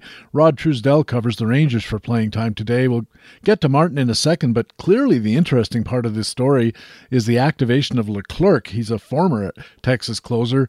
So, how excited do you think we should be that maybe he can once again be the Texas closer? You know, I think we have to pump the brakes a little bit. You know, we all remember, you know, obviously, you know, former closer gets everyone excited, especially in a somewhat unsettled pen like we have here. But you know, let's remember this is Leclerc's return uh, after missing over a year due to Tommy John. You know, he threw two innings in the short 2020 season, so I mean, he, he hasn't carried any kind of workload since 2019. So it's been a while. Of course, back in 2019, uh, 2018 and 19 was when he was uh, working, you know, in at least part-time roles as a closer uh, you know, 12 for 12 in the end of 2018, carried that as the closer, and then carried that role into at least start 2019 when he picked up uh, 14 more saves. You know, so 26 saves over two years is a, you know, I, I don't know what I, I would attach the proven closer sticker to him, but it's a it's a body of work, right? Um, I, I think the caution, the reason to pump the brakes here, though, is that I, I think our rule of thumb with Tommy John is that you know velocity comes back pretty quickly, but command takes a little bit longer, and it's only been a year since uh, Leclerc's surgery, and more importantly, even before the surgery, he never really had anything we would consider good command. So uh, you know, I don't know what what the baseline is for him to return to. Uh, so you know, th- those are probably some of the reasons to be cautious.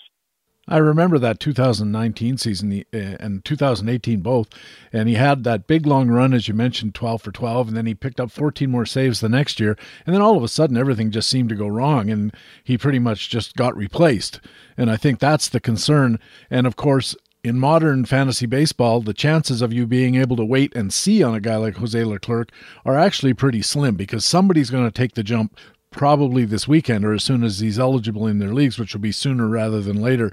I think the correct way to approach it is to wait and see what goes on in the bullpen, wait and see what kind of performance Jose Leclerc looks like he's maybe capable of.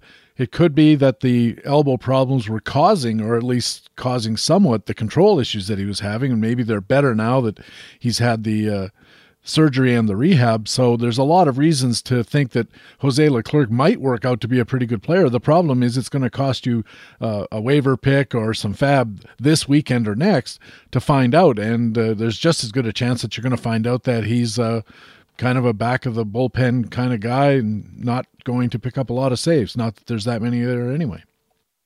That's right. And, you know, but the other thing, I guess, to put a mild point in his favor is is that his timing is good and that you know Joe Barlow looked like he was going to take the job and run with it for much of like the month of May, but then he's been pretty shaky in June here. He's I think he's been giving up six runs in his last six appearances or something along those lines. So, you know, if it turns out that Barlow put pitches himself out of the role or sort of forces a change to be made, Leclerc is at least one of the guys standing there. You know, it's not, you know, we see this scenario before where sometime this weekend or next week, Barlow comes in for a save, blows the save, they go to extra innings, and, you know, Leclerc happens to be a guy who's available, steals a save that way, and now suddenly the manager's getting questioned, like, oh, you know, who's getting your next save op? And he's like, well, you know, I liked what I saw from Leclerc tonight, and, you know, stranger things have happened. I just, to your point, there's an opportunity cost involved in you know what the how much fab it costs you or you know what what or, or how your waivers work and of course you know there are any number of pens that are in similar states of disarray every weekend so you sort of have to figure out you know where Leclerc ranks on your uh, on, on your closer carousel rank uh, uh, priority list. And of course, he does have the advantage that some managers seem never to be able to forget. He's got that tattoo or label sold into his undershorts or something that says proven closer. That is, he has some experience in the role, and a lot of times managers will fall back on that when they're explaining a choice. When the, something goes wrong and the media come chasing after him and say, you know, hey Jim, why did you go this way? Say, well, he's a proven closer, and what more could you ask for when you're trying to make that decision? And the answer is you could ask for a whole bunch of stuff rather than that, but uh, when you're dealing with the fallout of making a decision, sometimes the easiest way to go is the easiest way to go. Right. And the other aspect, you know, from our fantasy point of view, eh, the other aspect in Leclerc's favor is that he's available, right? Most other bullpens, the second option, even the third option, depending on the depth of your league, are already going to be rostered. Here's a guy who's, you know, newly off a long-term IL stint, probably not rostered in many, if any, leagues other than, you know, really deep, you know, draft and hold type formats where people were fishing in round 48 back in February. But if you're in a fab league, he's probably available this weekend and you know, if all the other bull, you know, bullpens in flux have most of the candidates stashed already, here's a new guy to stash and hope for the scenario I talked about two minutes ago. And meanwhile, what about Brett Martin, the left-hander? Yeah, you know, he'll probably just get back into that that sort of lefty specialist role, and you'll see him pick up the random save in a situation where the matchups dictate to him, and or a couple of vulture wins. Uh, would expect him to, uh, you know, be more valuable in holds leagues than anywhere else because of that that usage profile. I think that's right, and you know, you could have worse guys in very deep leagues, twelve team singles, and maybe 18 24 team mixed. Otherwise, I think there are better choices than Brett Martin. Uh, the White Sox activated right hander Vince Velasquez from the 15 day IL. He was on there with a groin problem. They put right hander Kyle Crick on the 15 day IL. Uh, Rick Green covering the White Sox for playing time today. What does manager Tony LaRussa do with six pitchers in the rotation? Yeah, this gets interesting because now he's got sort of I don't want to say questions, but he's got fluidity, I guess, at both in the rotation and back into the bullpen, right? Uh, so is he going to stick with six starters here? I, you know, there, I, it might that might have been a very short-term decision because there were some questions about Michael Kopech's health. Uh, he was having some knee di- discomfort. LaRussa indicated that Kopech could still pitch this Sunday if everything goes well between now and then. Uh, but then we'll have to see if he's willing to stick with six or if Velasquez goes to the bullpen, or maybe they back off a Kopech's workload a little bit. Uh, you know, we had talked recently about in the in this spot about how Kopech is sort of finally graduating into taking a starter's workload after have, having those sort of restrictor plates on him for a long time. But if this knee issue is suggesting that he can't carry that workload after all, maybe he gets a break in the bullpen. I think that all remains to be seen and probably depends on uh, how, how Kopech's knee responds in the coming days. I looked at the baseballhq.com uh, playing time projections on our depth charts, and I consulted another resource as well. And in both of them, they seem to be giving kind of five and a half uh, as expectations for how many guys are in that rotation, with Velasquez being the half. But as you said, if Kopech ends up being the half, then maybe Vince Velasquez becomes one of the full-time starters in in that rotation, and that raises the question, Ray, how interested are you in Vincent Velasquez? Because so far this year, he hasn't seemed that interesting from a fantasy perspective. No, I'm not excited about the prospect of more starts for Vincent Velasquez. I, I think we know who he is at this point, and you know, he throws hard and doesn't necessarily have a great idea of where it's going and tends to get hit pretty hard. Uh, it's, you know, 38 innings this year with an ERA that is, uh, you know, very close to five and skills that say, yep, that's who he really is. You know, there's a, you know, it's a fly ball profile that gives up home runs and the control's been a little bit better this year, but the strikeout rate is down. It seems like, you know, he's continuing to sort of alter his mix and his profile and try to find something that works, but there has not been any evidence yet that there's a combination that works there. So unless something changes, I am uh, I'm going to stay pretty clear here. At the same time, they lose Crick from the bullpen, which is going to reshuffle that uh, situation, which has already been shuffled by the injury to Liam Hendriks. Kendall Graveman's now the closer, but there's a bit of a schmaz going on behind him. And one of the names that got re- mentioned in the write up by Rick Green in playing time today was that Reynaldo Lopez could move into some higher leverage situations. Yeah, you know, Lopez is always had sort of an interesting skill set for the bullpen, and you know they finally gave up. Uh, you know, I, th- I think it was a couple years ago on the idea of you know him starting and have you know moved him into this relief role, which is not really a high leverage role as much as it's a you know a multi inning kind of role. I think about half of his his appearances are more than an inning, and it seems like maybe he's finally taking some uh, you know, fi- finding his footing in that role. You know, he's been pretty good over the last uh, you know month or so with uh, in his last uh, five, five innings. He's got ten strikeouts and you know five or six straight scoreless appearances. So, given that the whole bullpen totem pole here has sort of been shovel, shuffled with um, Graveman moving up to the top with Hendriks out, you know, I, I think Lopez has a chance to step into that, uh, you know, primary setup role, if nothing else, is some, due to some of the attrition here and, and his recent success. He's got four wins. He's only got one start this year, so I, I don't know if he won it, but it, he's got at least three vulture wins that we know of. And if he moves up the pecking order a little bit, he could even be in line for a couple more wins. 362 ERA, a 379 expected ERA, so he seems right on. His skills seem to be uh, a good match for his performance. I don't know, eh, depending on your league depth, of course, but I think all of a sudden Reynaldo Lopez could be worth a speculative bid this weekend if you have the space on your roster, your rules allow, and, and so on and so forth. And Reynaldo Lopez, who knows, right? He wouldn't be the first borderline unsuccessful starting pitcher to become a pretty good reliever. Yeah, for sure. And you know, it's interesting. The one thing we really haven't seen from him is we haven't seen his velocity and strikeout rates jump as you would sort of expect when he after giving up starting pitching, right? You know, he was you know a, a, a, a kind of erratic strikeout, erratic results, good strikeout totals, you know, raw starting pitcher, and a lot of times when you see that guy go into the bullpen and focus on throwing his hard stuff more, get away, get rid of his secondary pitches, etc., the strikeout rates and the velocity to the jump in the short bursts. That hasn't really happened. And to your point, I sort of wonder how much of that might have had to do with the fact that you know he was sort of living in a swingman role and you know getting pulled out of the rotation, out of the bullpen to make spot starts and that sort of thing. Maybe putting him in a true setup, seventh, eighth inning kind of role, more one inning pop will finally unlock that sort of reliever skill surge. Um, if if that happens, he would get interesting pretty quickly. I always thought of uh, Reynaldo Lopez as a starter his whole career, but he really hasn't been.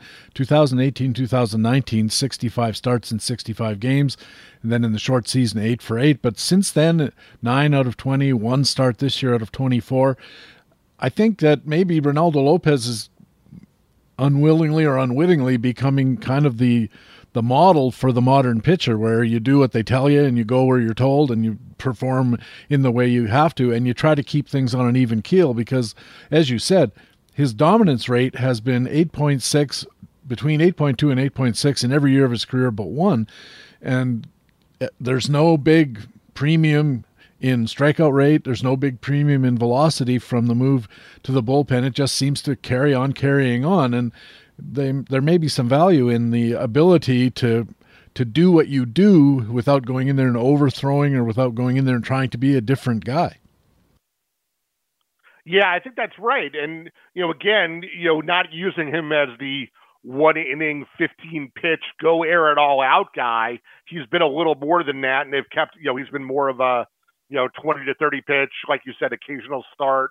You know, he's not the he's not the mop up guy, but you know, he's a guy they try to use for somewhat longer stretches, and it, it's kind of a hybrid role. But you know, in this age of short starts and you know one inning relievers at the back end, you do need somebody to be that bridge in the middle, and he's been that guy, and he's he's been somewhat effective. So uh, you know, I don't think there's been a been an over overwhelming urge to change things or try to reinvent them again because he's kind of finding his way in this role. It doesn't seem super exciting compared to what you thought he might have been as a starter, but you know, it's a it's a role that these teams need to fill. And finally, Ray, one of our new guys, Zach Larson, has a piece this week in the rotisserie gaming section of the HQ site, and the piece is about how to choose which players to drop when that sometimes awkward choice comes up. I thought it was a really interesting and useful article, and he provided uh, BaseballHQ.com subscribers with a new tool they can use to figure out and make those decisions. Yeah, I like this one a lot as well. Um, it was kind of topical for me. Um, I saw. I think you probably saw that Tout put out a query this week about whether or not you should cut or keep some injured guys uh, who you know or look like they're going to be out for a while. This piece was kind of reminded me of that in that. But the, but the great thing about it was rather than just Tout Wars asking you know the, the population's opinion about what what would you do with those guys, Zach kind of came up with a framework here for you know when it comes with a spreadsheet that says you know here's how long the guy has been playing as a regular, here's how long he's going to be out, and here's his projected value and you know his ownership percentage, and you can fill in a bunch of cells on the spreadsheet like that, and it kind of burps out um, you know a, a number you can use as a comparison between a couple of guys you're looking to cut. Like for instance, um, you know, one guy I was looking at last weekend was Tyler Stephenson, and you know I don't really want to cut Tyler Stephenson, he, but he's going to be out till probably you know the All Star break or close to it. And you hate carrying an extra catcher, right? Because you don't want to take zeros. But t- tying up a bench spot on a catcher was you know was kind of painful. Last week, my roster situation was so bad that it was it wasn't so bad. It was pretty easy to hang on to Stephenson and at least buy some time. But now I'm going to use this tool this weekend to try to weigh the merits of cutting Stephenson, you know, versus one or two other guys on my team as I need to fill other needs. So uh, you know, it was timely for me, and I'm I'm I'm actually uh, having read the article. I'm looking forward to you know downloading the spreadsheet and actually tinkering with it a few week few leagues this weekend and uh, trying to put some structure around these decisions. That can that can only lead to better outcomes. Yeah, I think that's that's why it's going to be a, such a valuable addition. I think to people's toolkits and the coding behind it is actually open source. So if you're familiar with Excel and don't mind digging in there, um, Zach has set it up so that you can tweak some of the settings and move in and move stuff around and, and change it to suit your own league or your own beliefs about what constitutes rosterable versus non-rosterable. It's a really excellent thing and and it's well worth looking at. Uh, as usual at baseballhq.com, something new practically every week, and uh, and it's a real interesting thing and I'm glad that we get a new guy who starts with the uh, with the team and right away makes a contribution by hitting a solid uh, ringing double if not a home run. Yeah, and I love the philosophy of it because you know we have a couple of other things like this too. Uh, you know, uh, Brent and uh, Matt Cederholm put together a spreadsheet tool that lets you load your team pitching staffs in and download all of our starting pitcher matchup scores so you can easily see all your starting pitchers in a, in a league for the given week and make sure that you're when you're making your start set decisions, you're paying attention to the matchup scores.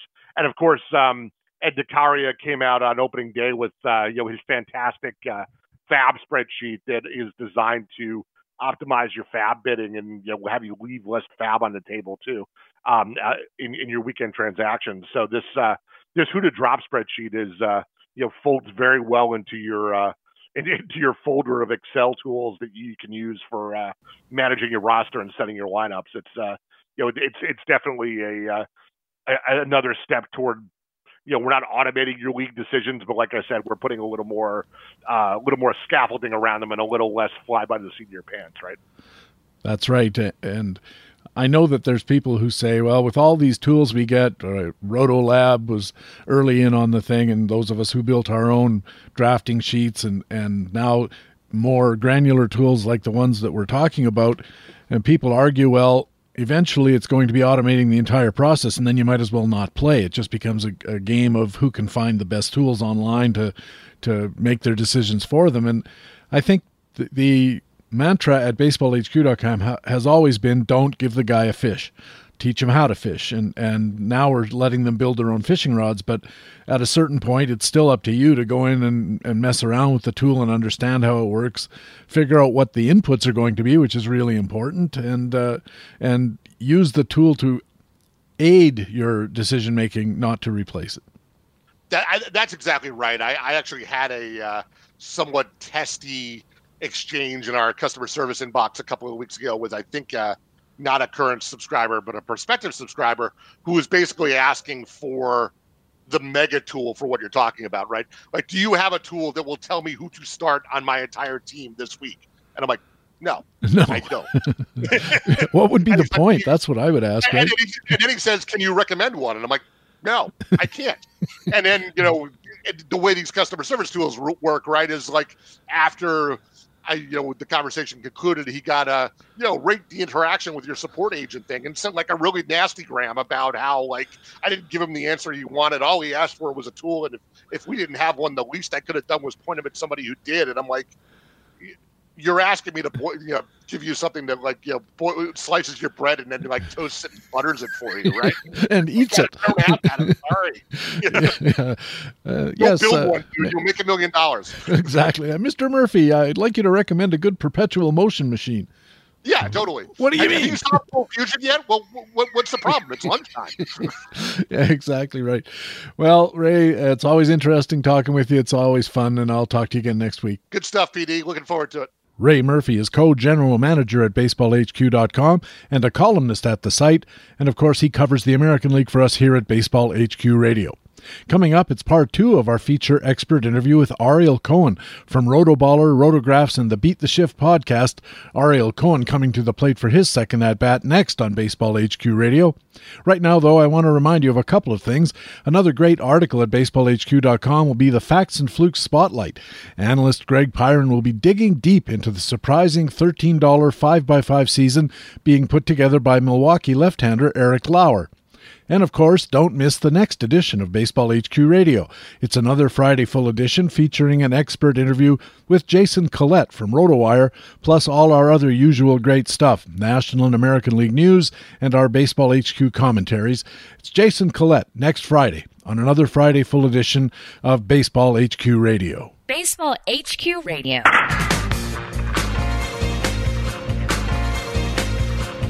And welcome back to Baseball HQ Radio. I'm Patrick Davitt. Time now for part two of our feature expert interview with Ariel Cohen from Rotoballer, Rotographs, and the Beat the Shift podcast. Ariel, welcome back. Glad to be back. We talked earlier about uh, the nature of risk management and risk accounting, and that's kind of the underlying principles behind gambling, casino gambling, sports gambling, all run on a f- sort of parallel track to the insurance business as a calculation of risk and a way to make risk pay by setting one risk, uh, off against another. But it's really been co- becoming much more prevalent, as we all know. You watch a ball game, you're going to see probably 50 gambling casino ads of one kind or another, bookmaker ads.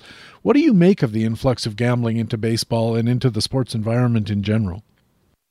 Well, I'll say a few things. Uh, first of all, uh, to just to be honest, I'm not really a gambler. At least I don't play the DFS game. Uh, I don't like to bet on the short term bets in general because they're one off. Now, of course, you can say, well, Ariel, if you make uh, a season long worth of short bets, isn't that the same thing? And in many respects, that's true. But you also have time to make all those in season bets. Um, so I, I, generally tend not to play it. You know, I'll, I'll make a long term bet for this season, like uh, an over under win total. Uh, I, I, don't do that often, but you know, for fun, what the heck? Uh, you know, gambling is a problem for some. There, people do get addicted and really can lose their life in it. So um, it's not for everybody. You know, you have to do have to be careful. Just putting that out there. Um, I'm also a baseball purist. I like watching the game to watch the game. So I generally do not want to bet on games. I just want to enjoy it. But I understand if people if people do because it's part of the fun game. Uh, and certainly, I don't care from a money standpoint. If people want to bet, great. Uh, you know, uh, obviously the DraftKings and FanDuel's are making money because they they know how to beat the spread always. Um, so I don't, you know, they want to make money. Great. I love it when when governments do that. So the New York State Lottery, I love it when people play. Great. It means that it's just less tax dollars that I have to pay because more the budget comes from the New York State Lottery. So so that's fine. Um, but yeah, I, I, you know, I'm I, I, get annoyed by some of these ads. I think there's too many. It's too much of an influence. So uh, I'm I'm a little bit bothered by that as well. Uh, you know, in terms of of the gambling, though, I will say though that it is hard to win in the long term unless you're what's called a power user. You know, so talking about what I do in insurance, the reasons why insurance companies function and the reason why they make money is because they don't make single bets; they make lots of bets. When uh, Geico insures a bunch of cars, they don't insure 10 cars or 15 cars. They insure tens of thousands of cars. And because they do that, and auto is one of the most predictable lines of business, we can actually predict the total aggregation of claims for a year to within about 2% usually like you 70% of the year we can actually predict within 2% of the, the expected dollar amount it's crazy auto is one of the actual uh, uh, best uh, predictable ones um, and it comes from the aggregation of everything. So when you have these power users in gambling who, you know, if they're setting lineups for gambling, they're making hundreds of thousands of them. They're automated, right? They'll lose on half of them, but they'll win on the others. Uh, they can beat the system more than you on the little guy. So unless you're willing to be one of those power users, you're at more uh, behind the eight ball than you think, right? You don't, the odds are not 50 50. The odds are actually worse against you be because of that. So you got to be careful on the on these DFS as well. Um, it should be for fun. It should be for fun. It, it, should not be a way of making money unless you really are devoted to it. That's my advice I would give on gambling. And the thing is, I've never found it to be fun. Uh, I used to work in a casino. I was a roulette dealer, and I can tell you that you know for every three or four people who were out there that were just having fun. They'd throw twenty dollars into the pot and play until it was gone, and then walk away grinning because they, you know, got to be James Bond for fifteen minutes, or or whatever the case was. But most of the players at the table were sitting there grim faced, like they had they were really sweating the outcomes, and they just couldn't seem to not play. And so anybody who thinks gambling is fun, I, I think maybe they need to look a little harder at it. I'm not saying some people don't have fun. It's certainly entirely possible, but there's a, a an old quotation, Ariel, that's variously attributed to Voltaire and Adam Smith and some others that uh, gambling is a tax on the innumerate or on the stupid, as Voltaire is alleged to have said, and it. The reason that he said that is the the only reason that it works is because people don't understand what's going on when they put a, a, a bet down on the Reds to win. Yeah, I mean, uh, the gambling, the kind of gambling that I like is uh, playing poker with my buddies. Um, but I don't treat that as gambling. I treat that as fun. If I'm putting down twenty dollars for a tournament for the night, or forty bucks, or whatever it is, well, that's my money for fun for the evening. If I go to Vegas, um, you know, and I say, all right, I'm gonna put a hundred bucks down on the day, and you know, use it up as it goes. If I lose a hundred, well, that's my cost of entertainment. Uh, I know I don't really I don't really do it for money. Uh, you know, I, I, used to play the NFBC to try to make money, and I thought I had a big advantage. I had the ATC projections. Uh, you know, I do well, uh, and it worked, and I made some money back then. Nowadays, because I'd say out of the 15 teams, you have maybe 13 of them who know what ATC is, use it, incorporate it, at least know. It's harder for me to find an advantage um, I find it harder and harder to win.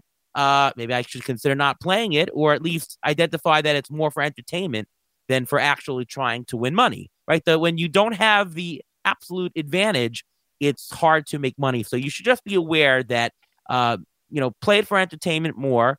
If if that's really what you want to do and you have the advantage, go for it. Uh, but it's hard to make money unless you're serious and have the right system.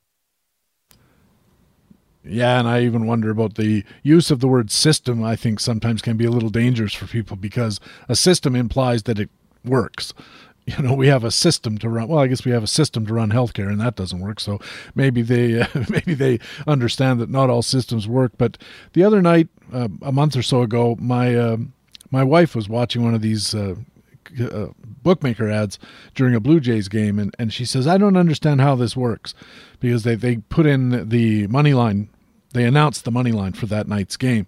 And one's minus 100 and the other one's uh, or minus 110 and the other one's plus 125 or whatever.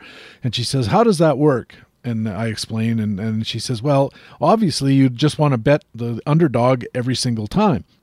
And I said, Yeah, well, so you'd think. but every so often the underdog is going to win and you're going to make a, a premium, but more often he's going to lose and you're going to lose your money and it's going to be out of proportion. And she says, Well, I don't understand what you mean. So I set up a spreadsheet for a month's worth of games, 51 games, actually, two months worth of games, involving the Cincinnati Reds. And I said, You know, you can have the Reds to lose every single time. Because at the time they were losing pretty much, pretty much every single time and the opposite side of the bet will be the other way and i gave each there was 51 games so i gave each player fifty one hundred dollars, so there's ten thousand two hundred.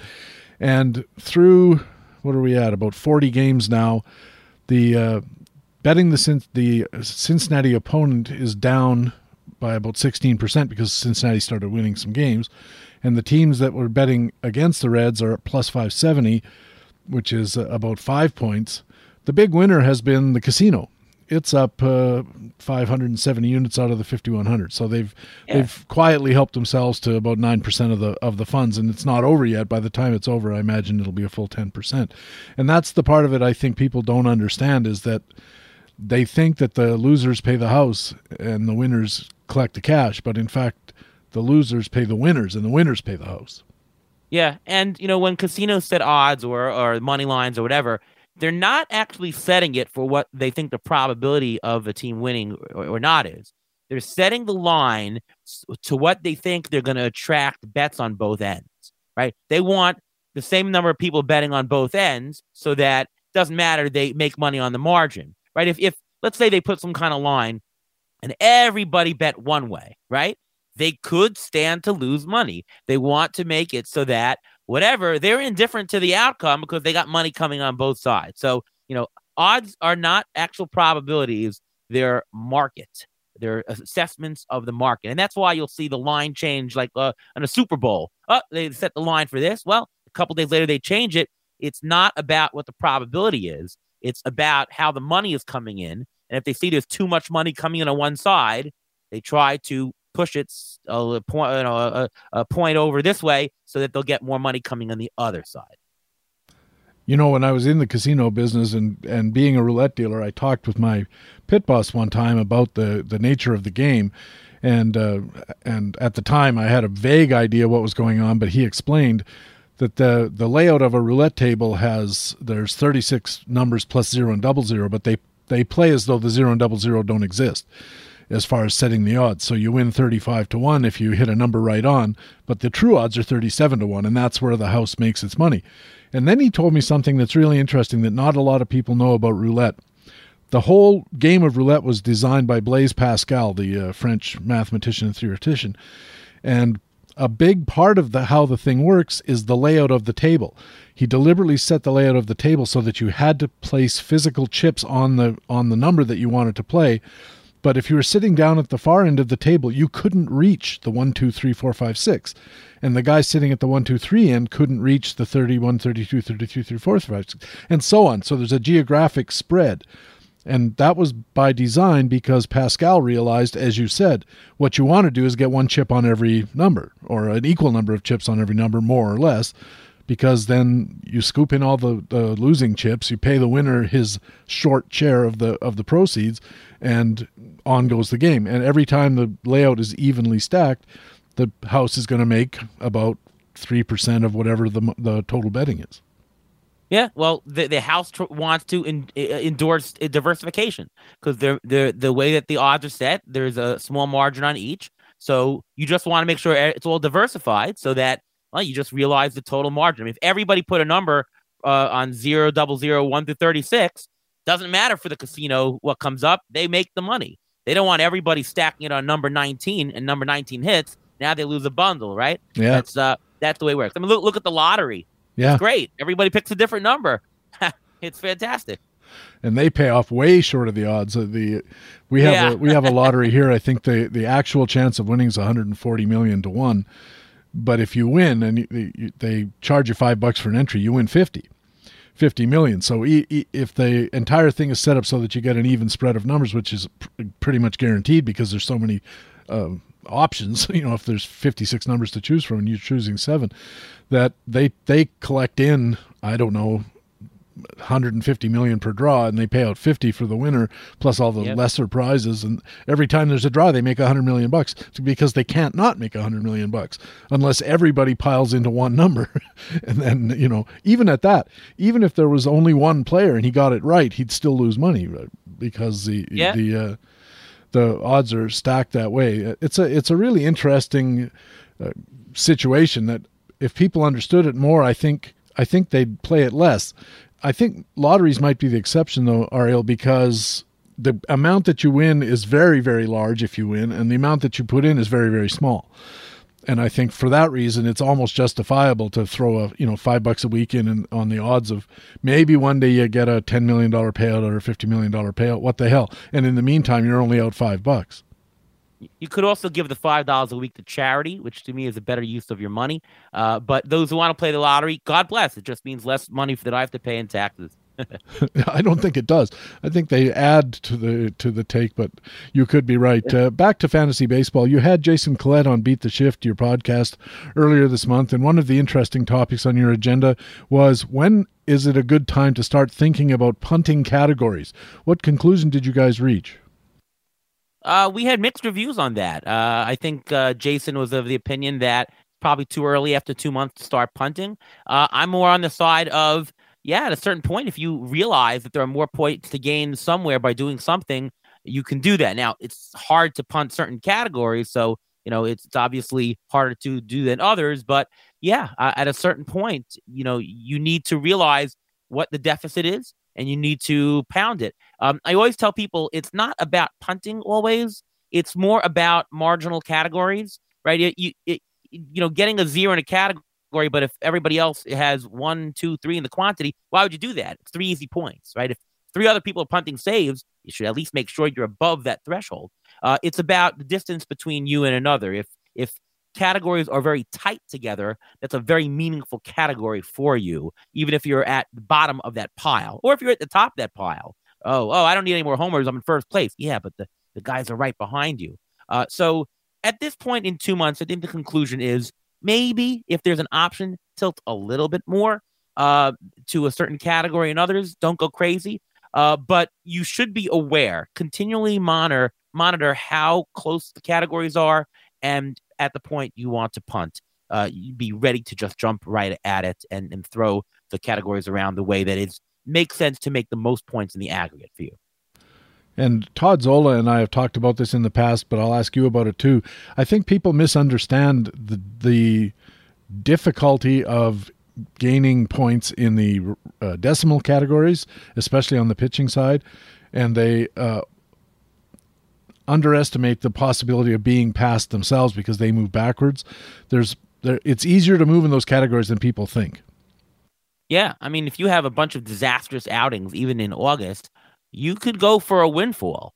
Um, you know, don't assume, well, how much, you know, it's it's so many innings compiled already, doesn't make a difference.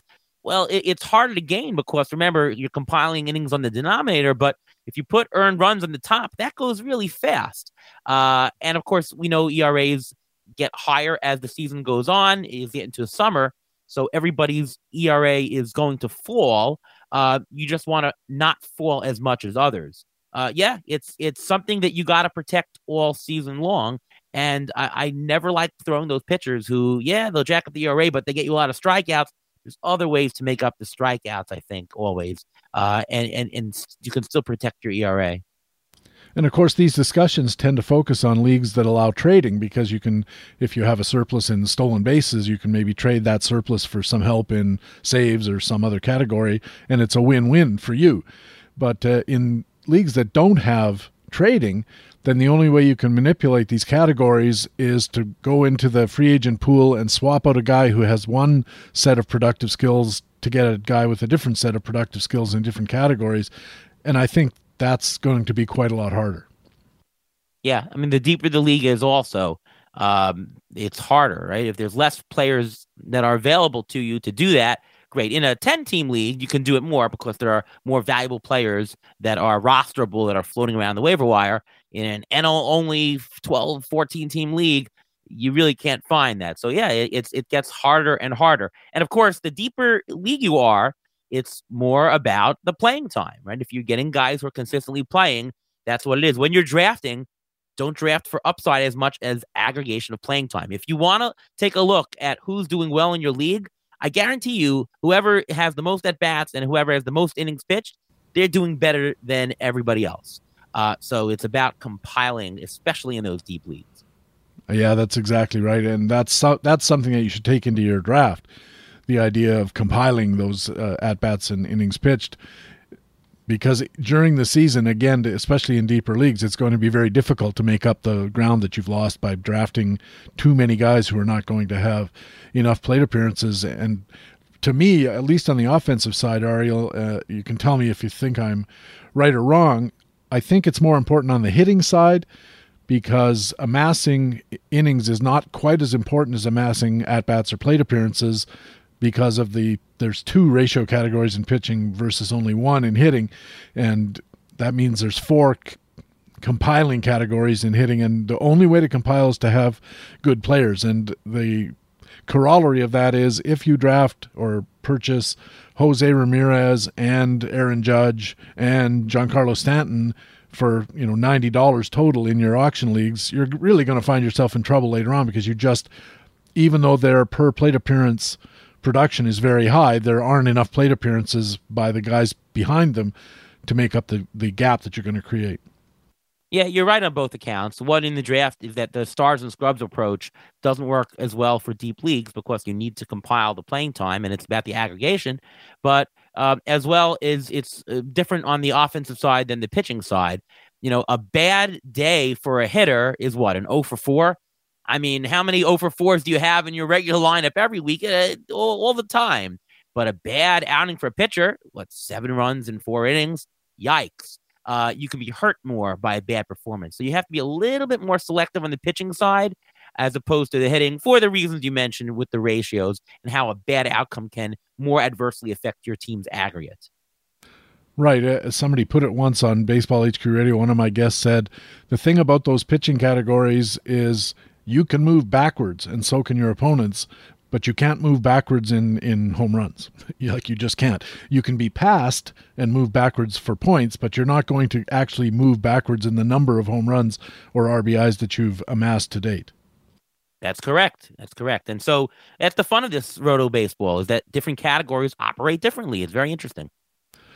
Yeah, it is. I once went into a league and we were talking about changing all the categories to ratio categories, and cooler heads prevailed because uh, you start thinking that you open up the league to all kinds of gamesmanship when you talk about, uh, you know, you're get, getting people who understand math an opportunity to exploit the idea that they don't need to amass playing time. They just need a bunch of guys who get good ratios. And the only way to overcome that is to set a plate appearance minimum, an innings pitch minimum, and then you're defeating the purpose anyway.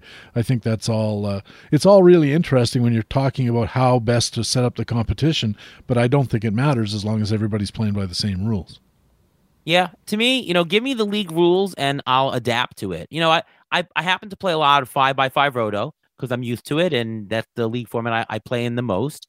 But the truth of the matter is, I enjoy playing in new formats. It gives you a different way. It's a you have to think of the new way to win, right? Part of the winning is developing the strategy. If everybody's doing the same thing every year, well, you already know what works. But the, the new thing is there. M- my idea for leagues to combine the old traditional five by five, but yet yet adding some nuance.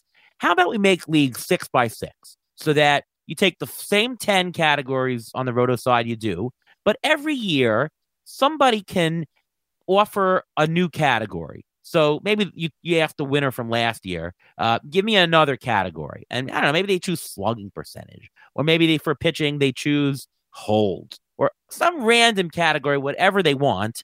But this way you get the traditional five by five in there, but you add a little bit of a nuance every single year and it makes it interesting because now you have to figure out okay, now here's the new rules. What player is good? How are the values now updated because of the new rules? So I, I kind of like that idea of, of adding in a little bit of a flavor, and it should vary every year, right? So the next year, maybe somebody swaps in and uh, quality starts or innings pitched or uh, you know what, whatever you want to do um, or doubles, uh, triples, know, anything. uh, uh, so that, that's my idea. I hope that takes off starting from this podcast. yeah, hit by pitches, the the, uh, the category that everybody loves to see because then you can cheer when a guy gets hit by a pitch. everybody in your around you at the ballpark goes, "What's your problem? you don't understand. I just moved into first place and hit by pitch." Um, I knew a, a guy who played in a league this was many years ago where they did something like what you said and what they did was the winner of the league in year 1 in year two, he could pick to replace two of the categories, with others other categories. And if they all liked it, they kept it, and then you could move on, and, and somebody would have to replace it. And over time, the one that I remember that they changed that they liked was they they uh, stopped doing home runs and started doing extra bases, so that uh, the amount of bases you had minus the amount of hits, so all, all your doubles and triples and home runs all counted for you in a counting sense way rather than only the home runs, which I thought was a really good advantage because there are a lot of really good ball players who hit a lot of doubles maybe the odd triple and but they don't hit a lot of home runs. And so they're not valued in the fantasy format the way they are in real baseball. Guys who hit lots of doubles are valuable players yeah, I also value the fact that there should be a standard format so that you know when you're everybody's talking about fantasy, well, this is a a, a player's value. This guy's better than this guy. You need a, a general sense. Uh, you don't want too many of these fluky things, outlier things. But that's why I say make it six by six, just one outlier category, one different pitcher, one different hitting, uh, so that you keep the flavor of the standard talk, but yet you add a little bit more nuance every single year. You're listening to Baseball HQ Radio. Patrick Davitt with Ariel Cohen from Rotoballers, Rotographs, and the Beat the Shift podcast. I've been a guest on that show, and it's always a lot of fun, and I can highly recommend it, especially when I'm on.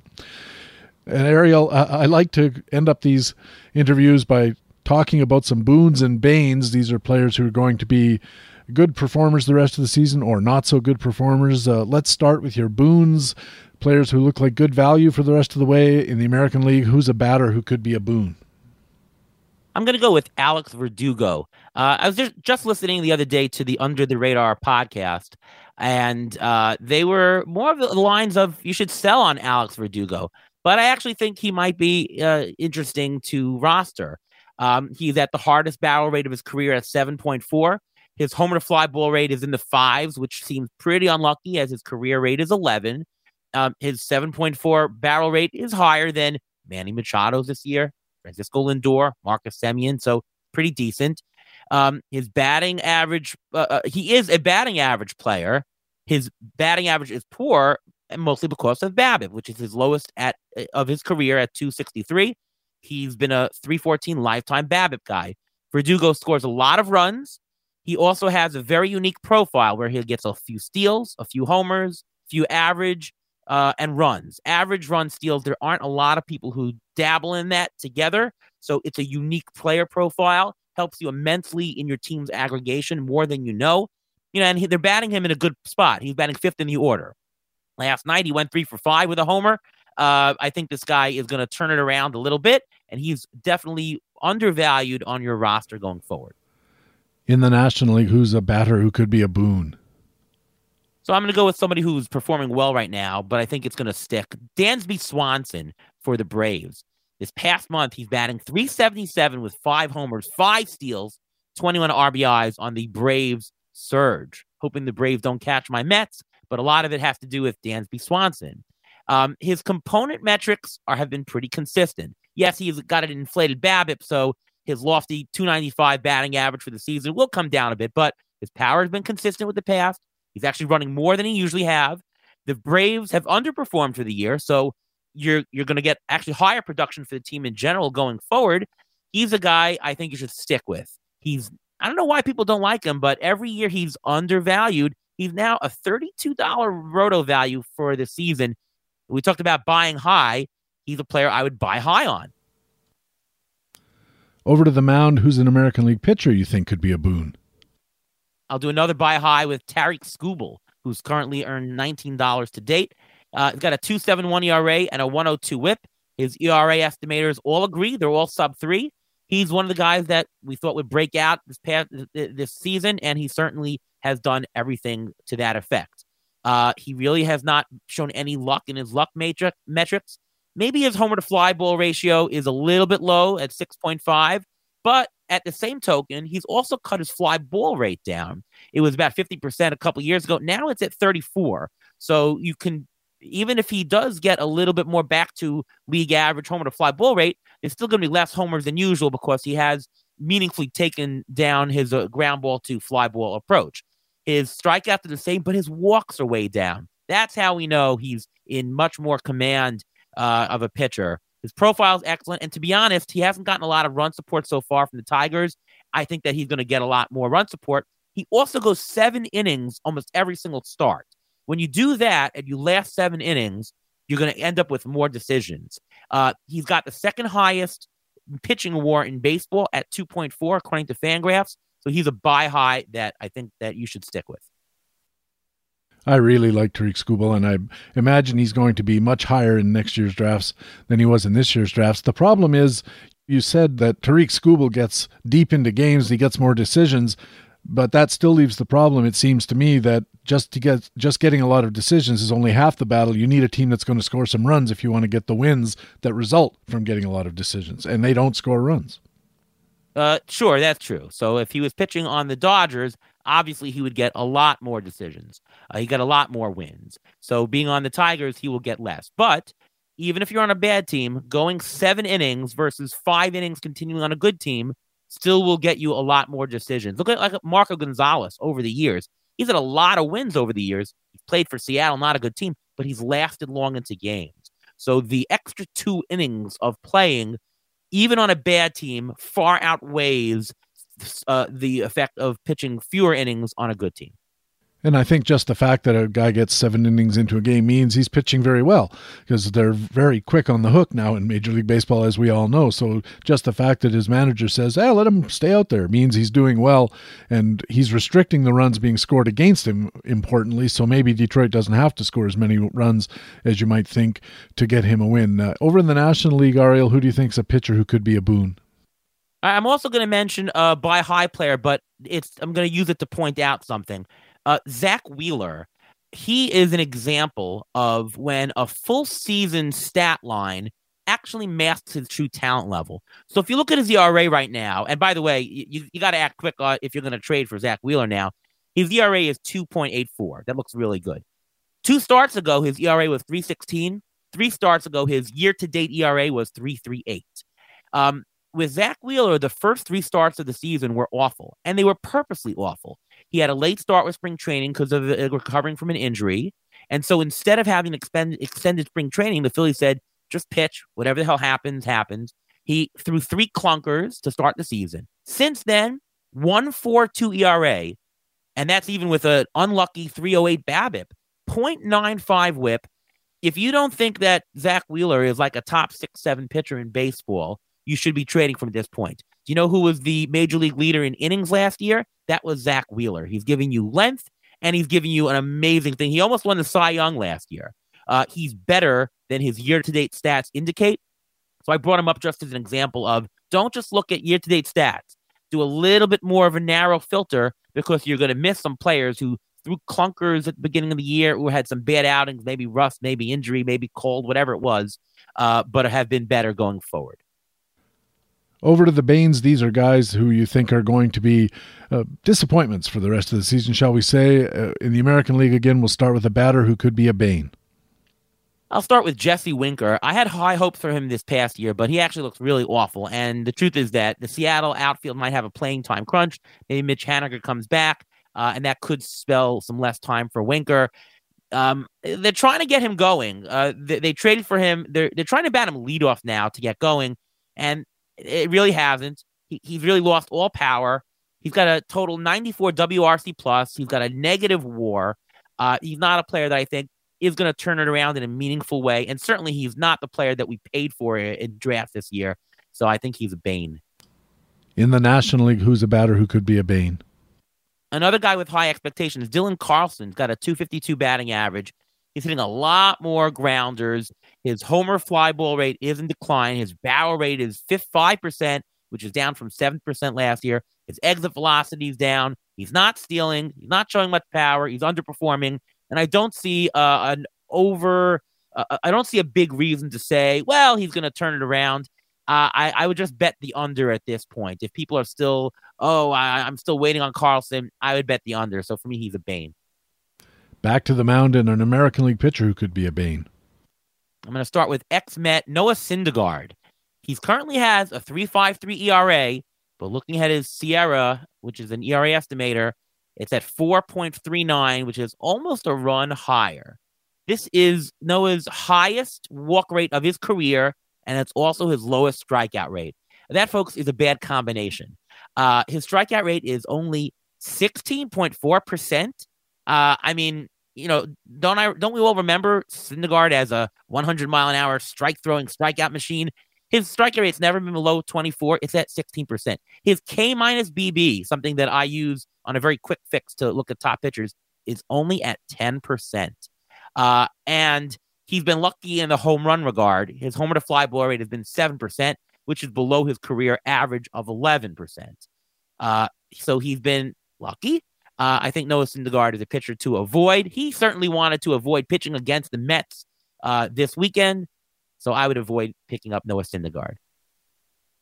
Quite a big uh, hard hit percentage for Noah Syndergaard. I was looking at him the other day. I think it's up around 37 or 38 percent of balls in play, which is a good sort of 10 to 14 points higher than his past record. I think that injury uh, really, really harmed Noah Syndergaard more than it often does some of the other guys, and he's really struggling to get back into form. And at this point, I think there has to be a real question if he is ever going to get back to the kind of form we remember from his salad days with the Mets. Uh, who's a National League pitcher who could be a bane?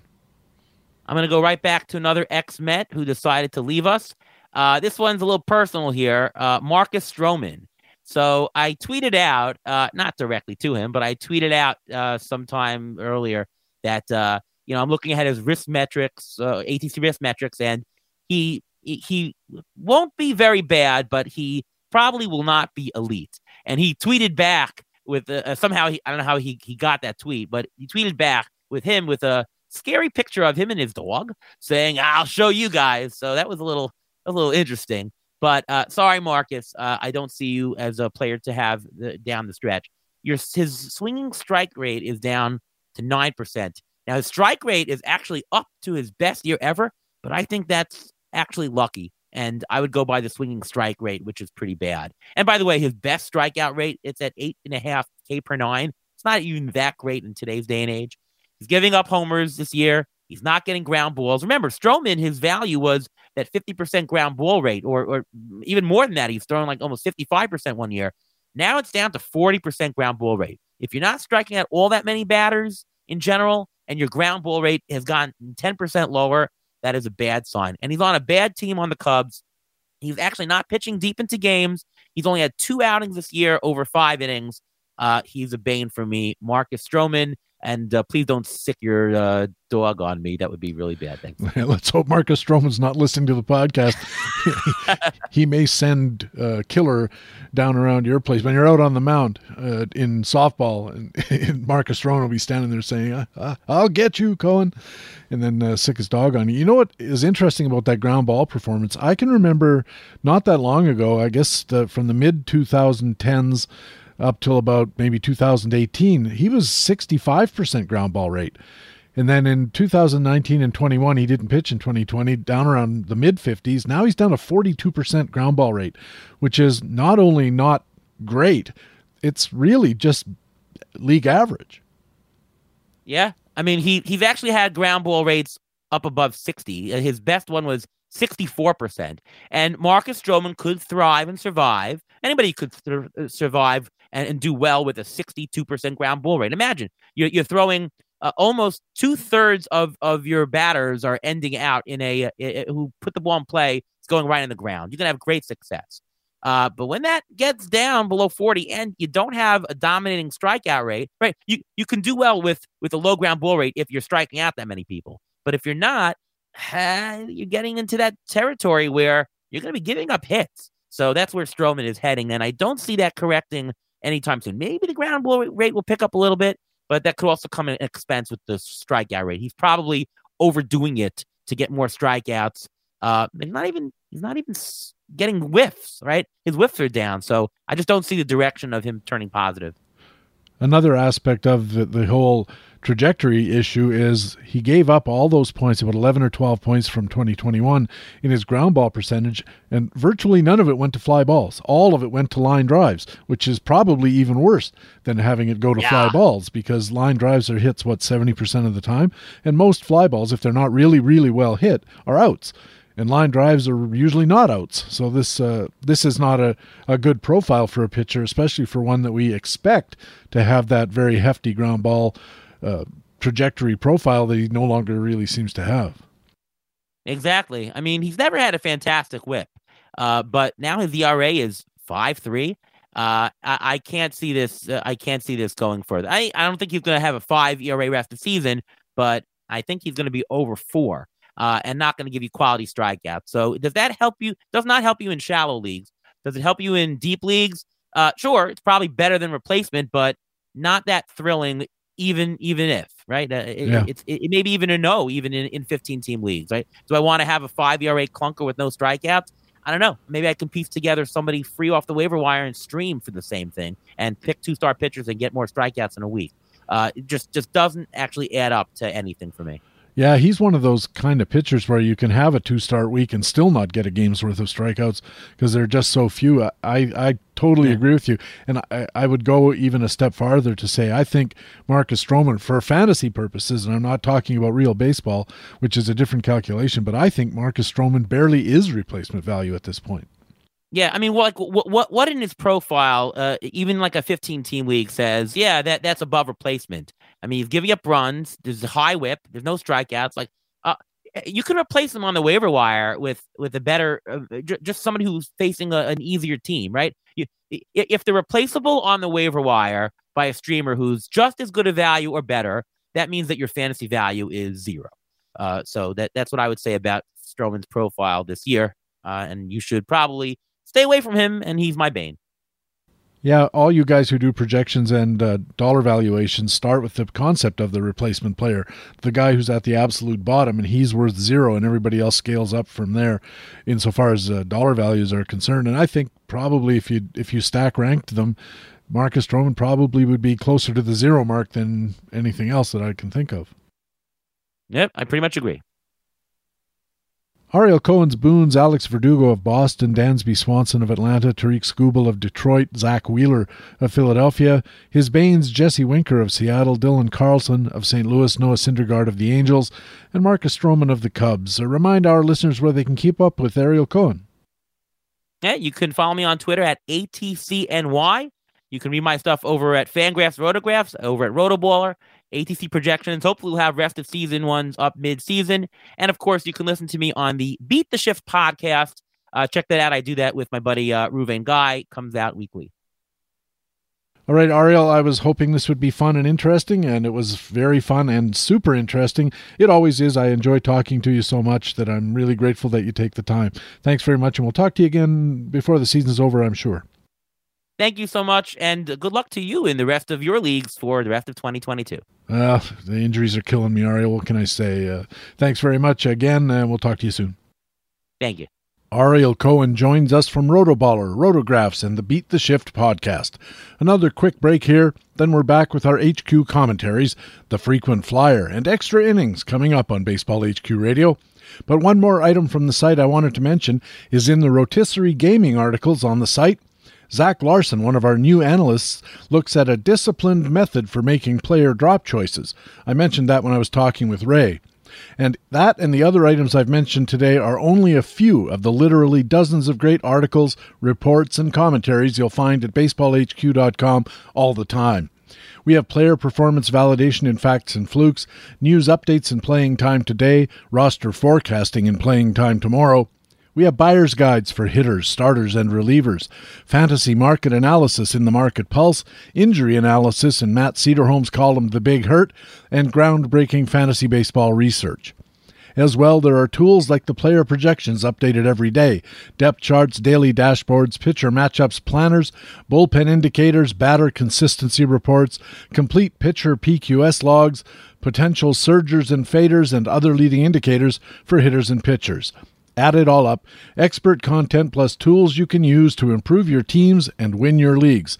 And they're why we call our site the best fantasy baseball website in the business. Baseball HQ Radio. And welcome back to Baseball HQ Radio. PD here. Time now for our regular commentaries. My extra innings comment is coming up. And leading off, it's the frequent flyer, a commentary on players who might be available in your free agent pool and who have the potential to get enough playing time and production to make them worth a spot on your roster. Here with a look at San Diego's second baseman, Esteury Ruiz, is Baseball HQ analyst Alex Becky. He currently leads the minors in stolen bases as batting 363 with 1145 OPS. Do we have your attention yet? Dynasty League managers, especially you, take note. San Diego Padres second baseman Esteury Ruiz currently has 44 steals, not in his career, but in only 57 games in 2022. Let that sink in for a moment. We're not quoting 44 steals from 2021. He stole 36 last year, but we are quoting 44 steals in June 2022. Wow. Apparently, after topping his entire 36 stolen base total for 2021 with 37, Ruiz was promptly promoted to AAA on June 7th, where he swiped six more. In fact, it wouldn't be surprising at all if Ruiz stole three more bases by the end of this segment. That's what happened on June 15th, where Ruiz stole three gratuitous bases against Las Vegas. Factor in enough raw power to belt 13 home runs in only 57 games, combined with his aforementioned sizzling 363 batting average and otherworldly 1145 OPS on base plus slugging, and the numbers appear to be video game numbers suggesting possible regression. Maybe even probable regression if the outlandish, lightning quick pace and lofty numbers become unsustainable. That's why 23 year old San Diego Padres second baseman Esteury Ruiz, like all our frequent flyers, should be considered to be a long shot who may be worth the flyer if he is still available in your league. But act quickly, at this pace, he won't be available for long. Signed by Kansas City as a free agent almost seven years ago, July 3rd, 2015 to be exact, Ruiz was subsequently traded to San Diego two years later, July 24, 2017, in a swap that netted Brandon Maurer, Ryan Buchter, and Trevor Cahill for the Royals. Not surprisingly, rumors are swirling that the Royals would potentially like Ruiz back as part of a prospective Andrew Benintendi trade. According to East Village Times reporter James Clark, a local source in San Diego, the Padres are already in exploratory talks with the Royals for Benintendi, who is scheduled to become a free agent at the end of this season. Mr. Clark conveyed on June 9th that although the two sides, San Diego and Kansas City, are reportedly in the early stages of talks, San Diego is looking to get a deal done sooner rather than later suggesting that maybe you too should be looking at getting a deal done sooner rather than later to acquire 23 year old San Diego Padres second baseman Esteury Ruiz, who is also currently capable of playing every position except pitcher, catcher, and first base. He can do it all, as our frequent flyer for this week. For Baseball HQ Radio, I'm Alex Becky at BaseballHQ.com. Baseball HQ analyst Alex Becky has his frequent flyer commentary here at Baseball HQ Radio every week. Now it's time for Extra Innings, my comment on baseball and fantasy baseball. And this week, I'd like to talk about my upcoming Facts and Flukes spotlight analysis of Toronto right hander Jose Berrios. Jose Berrios is usually thought of as a reliable mid rotation fantasy starter, quietly knocking together stats that won't win you a league, but probably won't lose you one either. But as a fantasy manager with Berrios on my roster this year, he's been pretty hard to take. I was curious about Berrios, so I asked our Facts and Fluke Spotlight manager Stephen Nickrand if I could do the deep dive. I found out that Berrios isn't as bad as he sometimes looked so far in 2022, but that he's also not quite as good as he looked in 2021. In all, he's being this year what he's always been a mid rotation caliber starter with a low to mid teens 5x5 value profile. Through his career, Berrios has been generally kind of effective, but his game to game record has been marked by inconsistency. His 30 game rolling PQS average stays pretty tight to his career average of 2.5, right in the middle of a five point scale, but his 5 game average looks like the Alps. That game to game inconsistency also turns up in his ERA history.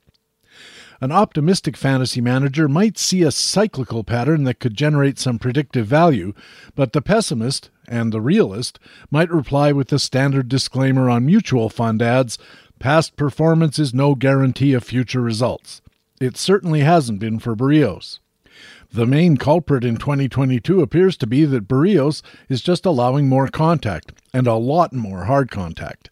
In particular, on his four seamer and changeup, and to a lesser extent his sinker. The unfortunate effect is amplified by Berrios also using his four seamer more in 2022. In fact, more than his other pitches, which is the reverse of his excellent 2021, when his four seamer was actually his third pitch behind his curveball and sinker. So we know the issue is more hard contact, but we still need to know why. The first place to check was velocity, but nothing stood out there. We also checked spin and movement metrics, nothing much there either. But location? Aha! Berrios' four seamer in 2022 is catching quite a bit more of the strike zone. His changeup has spread all across the strike zone. To be specific, we're seeing four seamers middle up in the zone, curveballs low but staying in the zone, and sinkers up and arm side, and the changeups pretty much everywhere. Maybe we shouldn't assume Berrios' 2022 struggles indicate a general or lasting decline in his fantasy production, but maybe we should. The most seemingly obvious fix for Berrios would be to change his mix back to 2021's model and or just focus really hard on locating his pitches better so that he's less in the heart of the zone. Easier said than done, I grant you. The research for this report was frustrating, as there just didn't appear to be anything more than the consistent inconsistency at the game level, which comes and goes without a discernible pattern. After the core research for this article began, Berrios spun two straight PQS dominant starts, which cut his ERA to 465 from 473 and his whip to 124 from 133. He doubled his year to date fantasy 5x5 earnings, yeah, to just $4, but still, and his BPV rose to 95 from 84. But even in those successful starts, Berrios cost himself dearly with inconsistency. In the second start, he got three straight perfect innings, then started the fourth with another easy out. Then he hit a guy.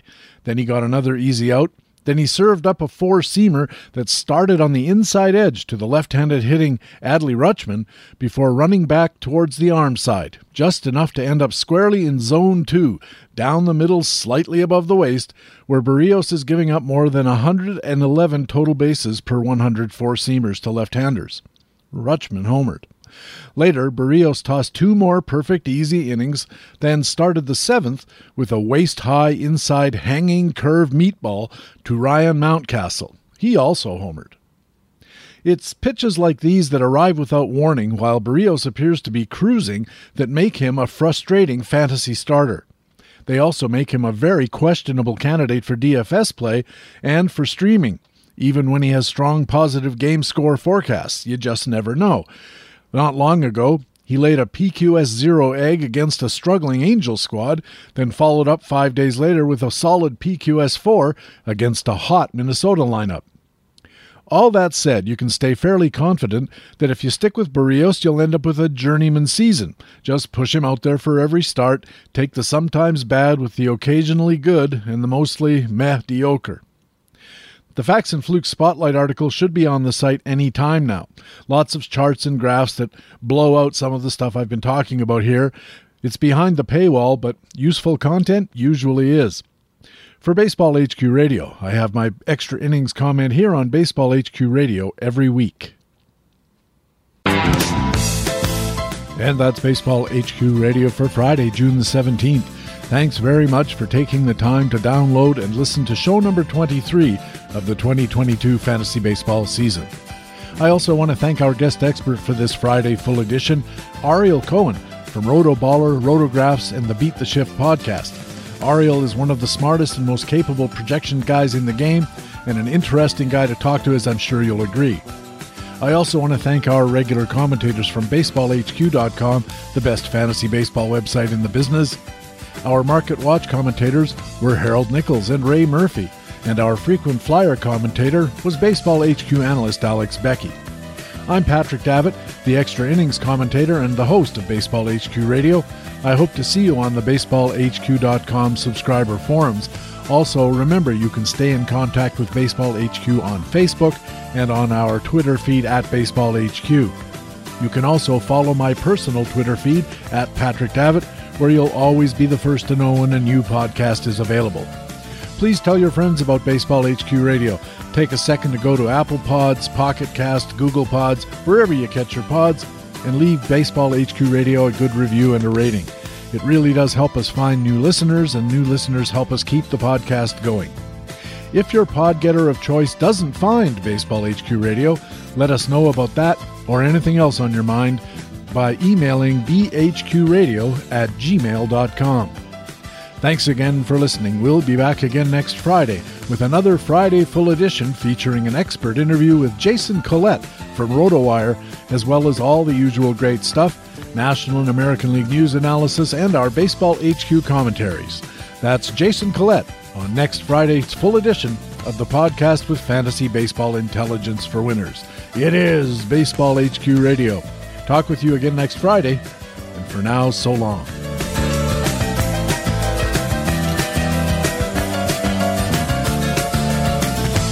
Baseball HQ Radio is a weekly free podcast available through iTunes and other podcast aggregators, or directly from baseballhq.com, where we have an archive of past shows as well. Just look for the HQ Radio microphone logo on the right side of the baseballhq.com homepage. Baseball HQ Radio is a production of the USA Today Sports Media Group. The opinions expressed on Baseball HQ Radio are those of the individual speaking and not necessarily those of the USA Today Sports Media Group. The program is produced and edited by Patrick Davitt.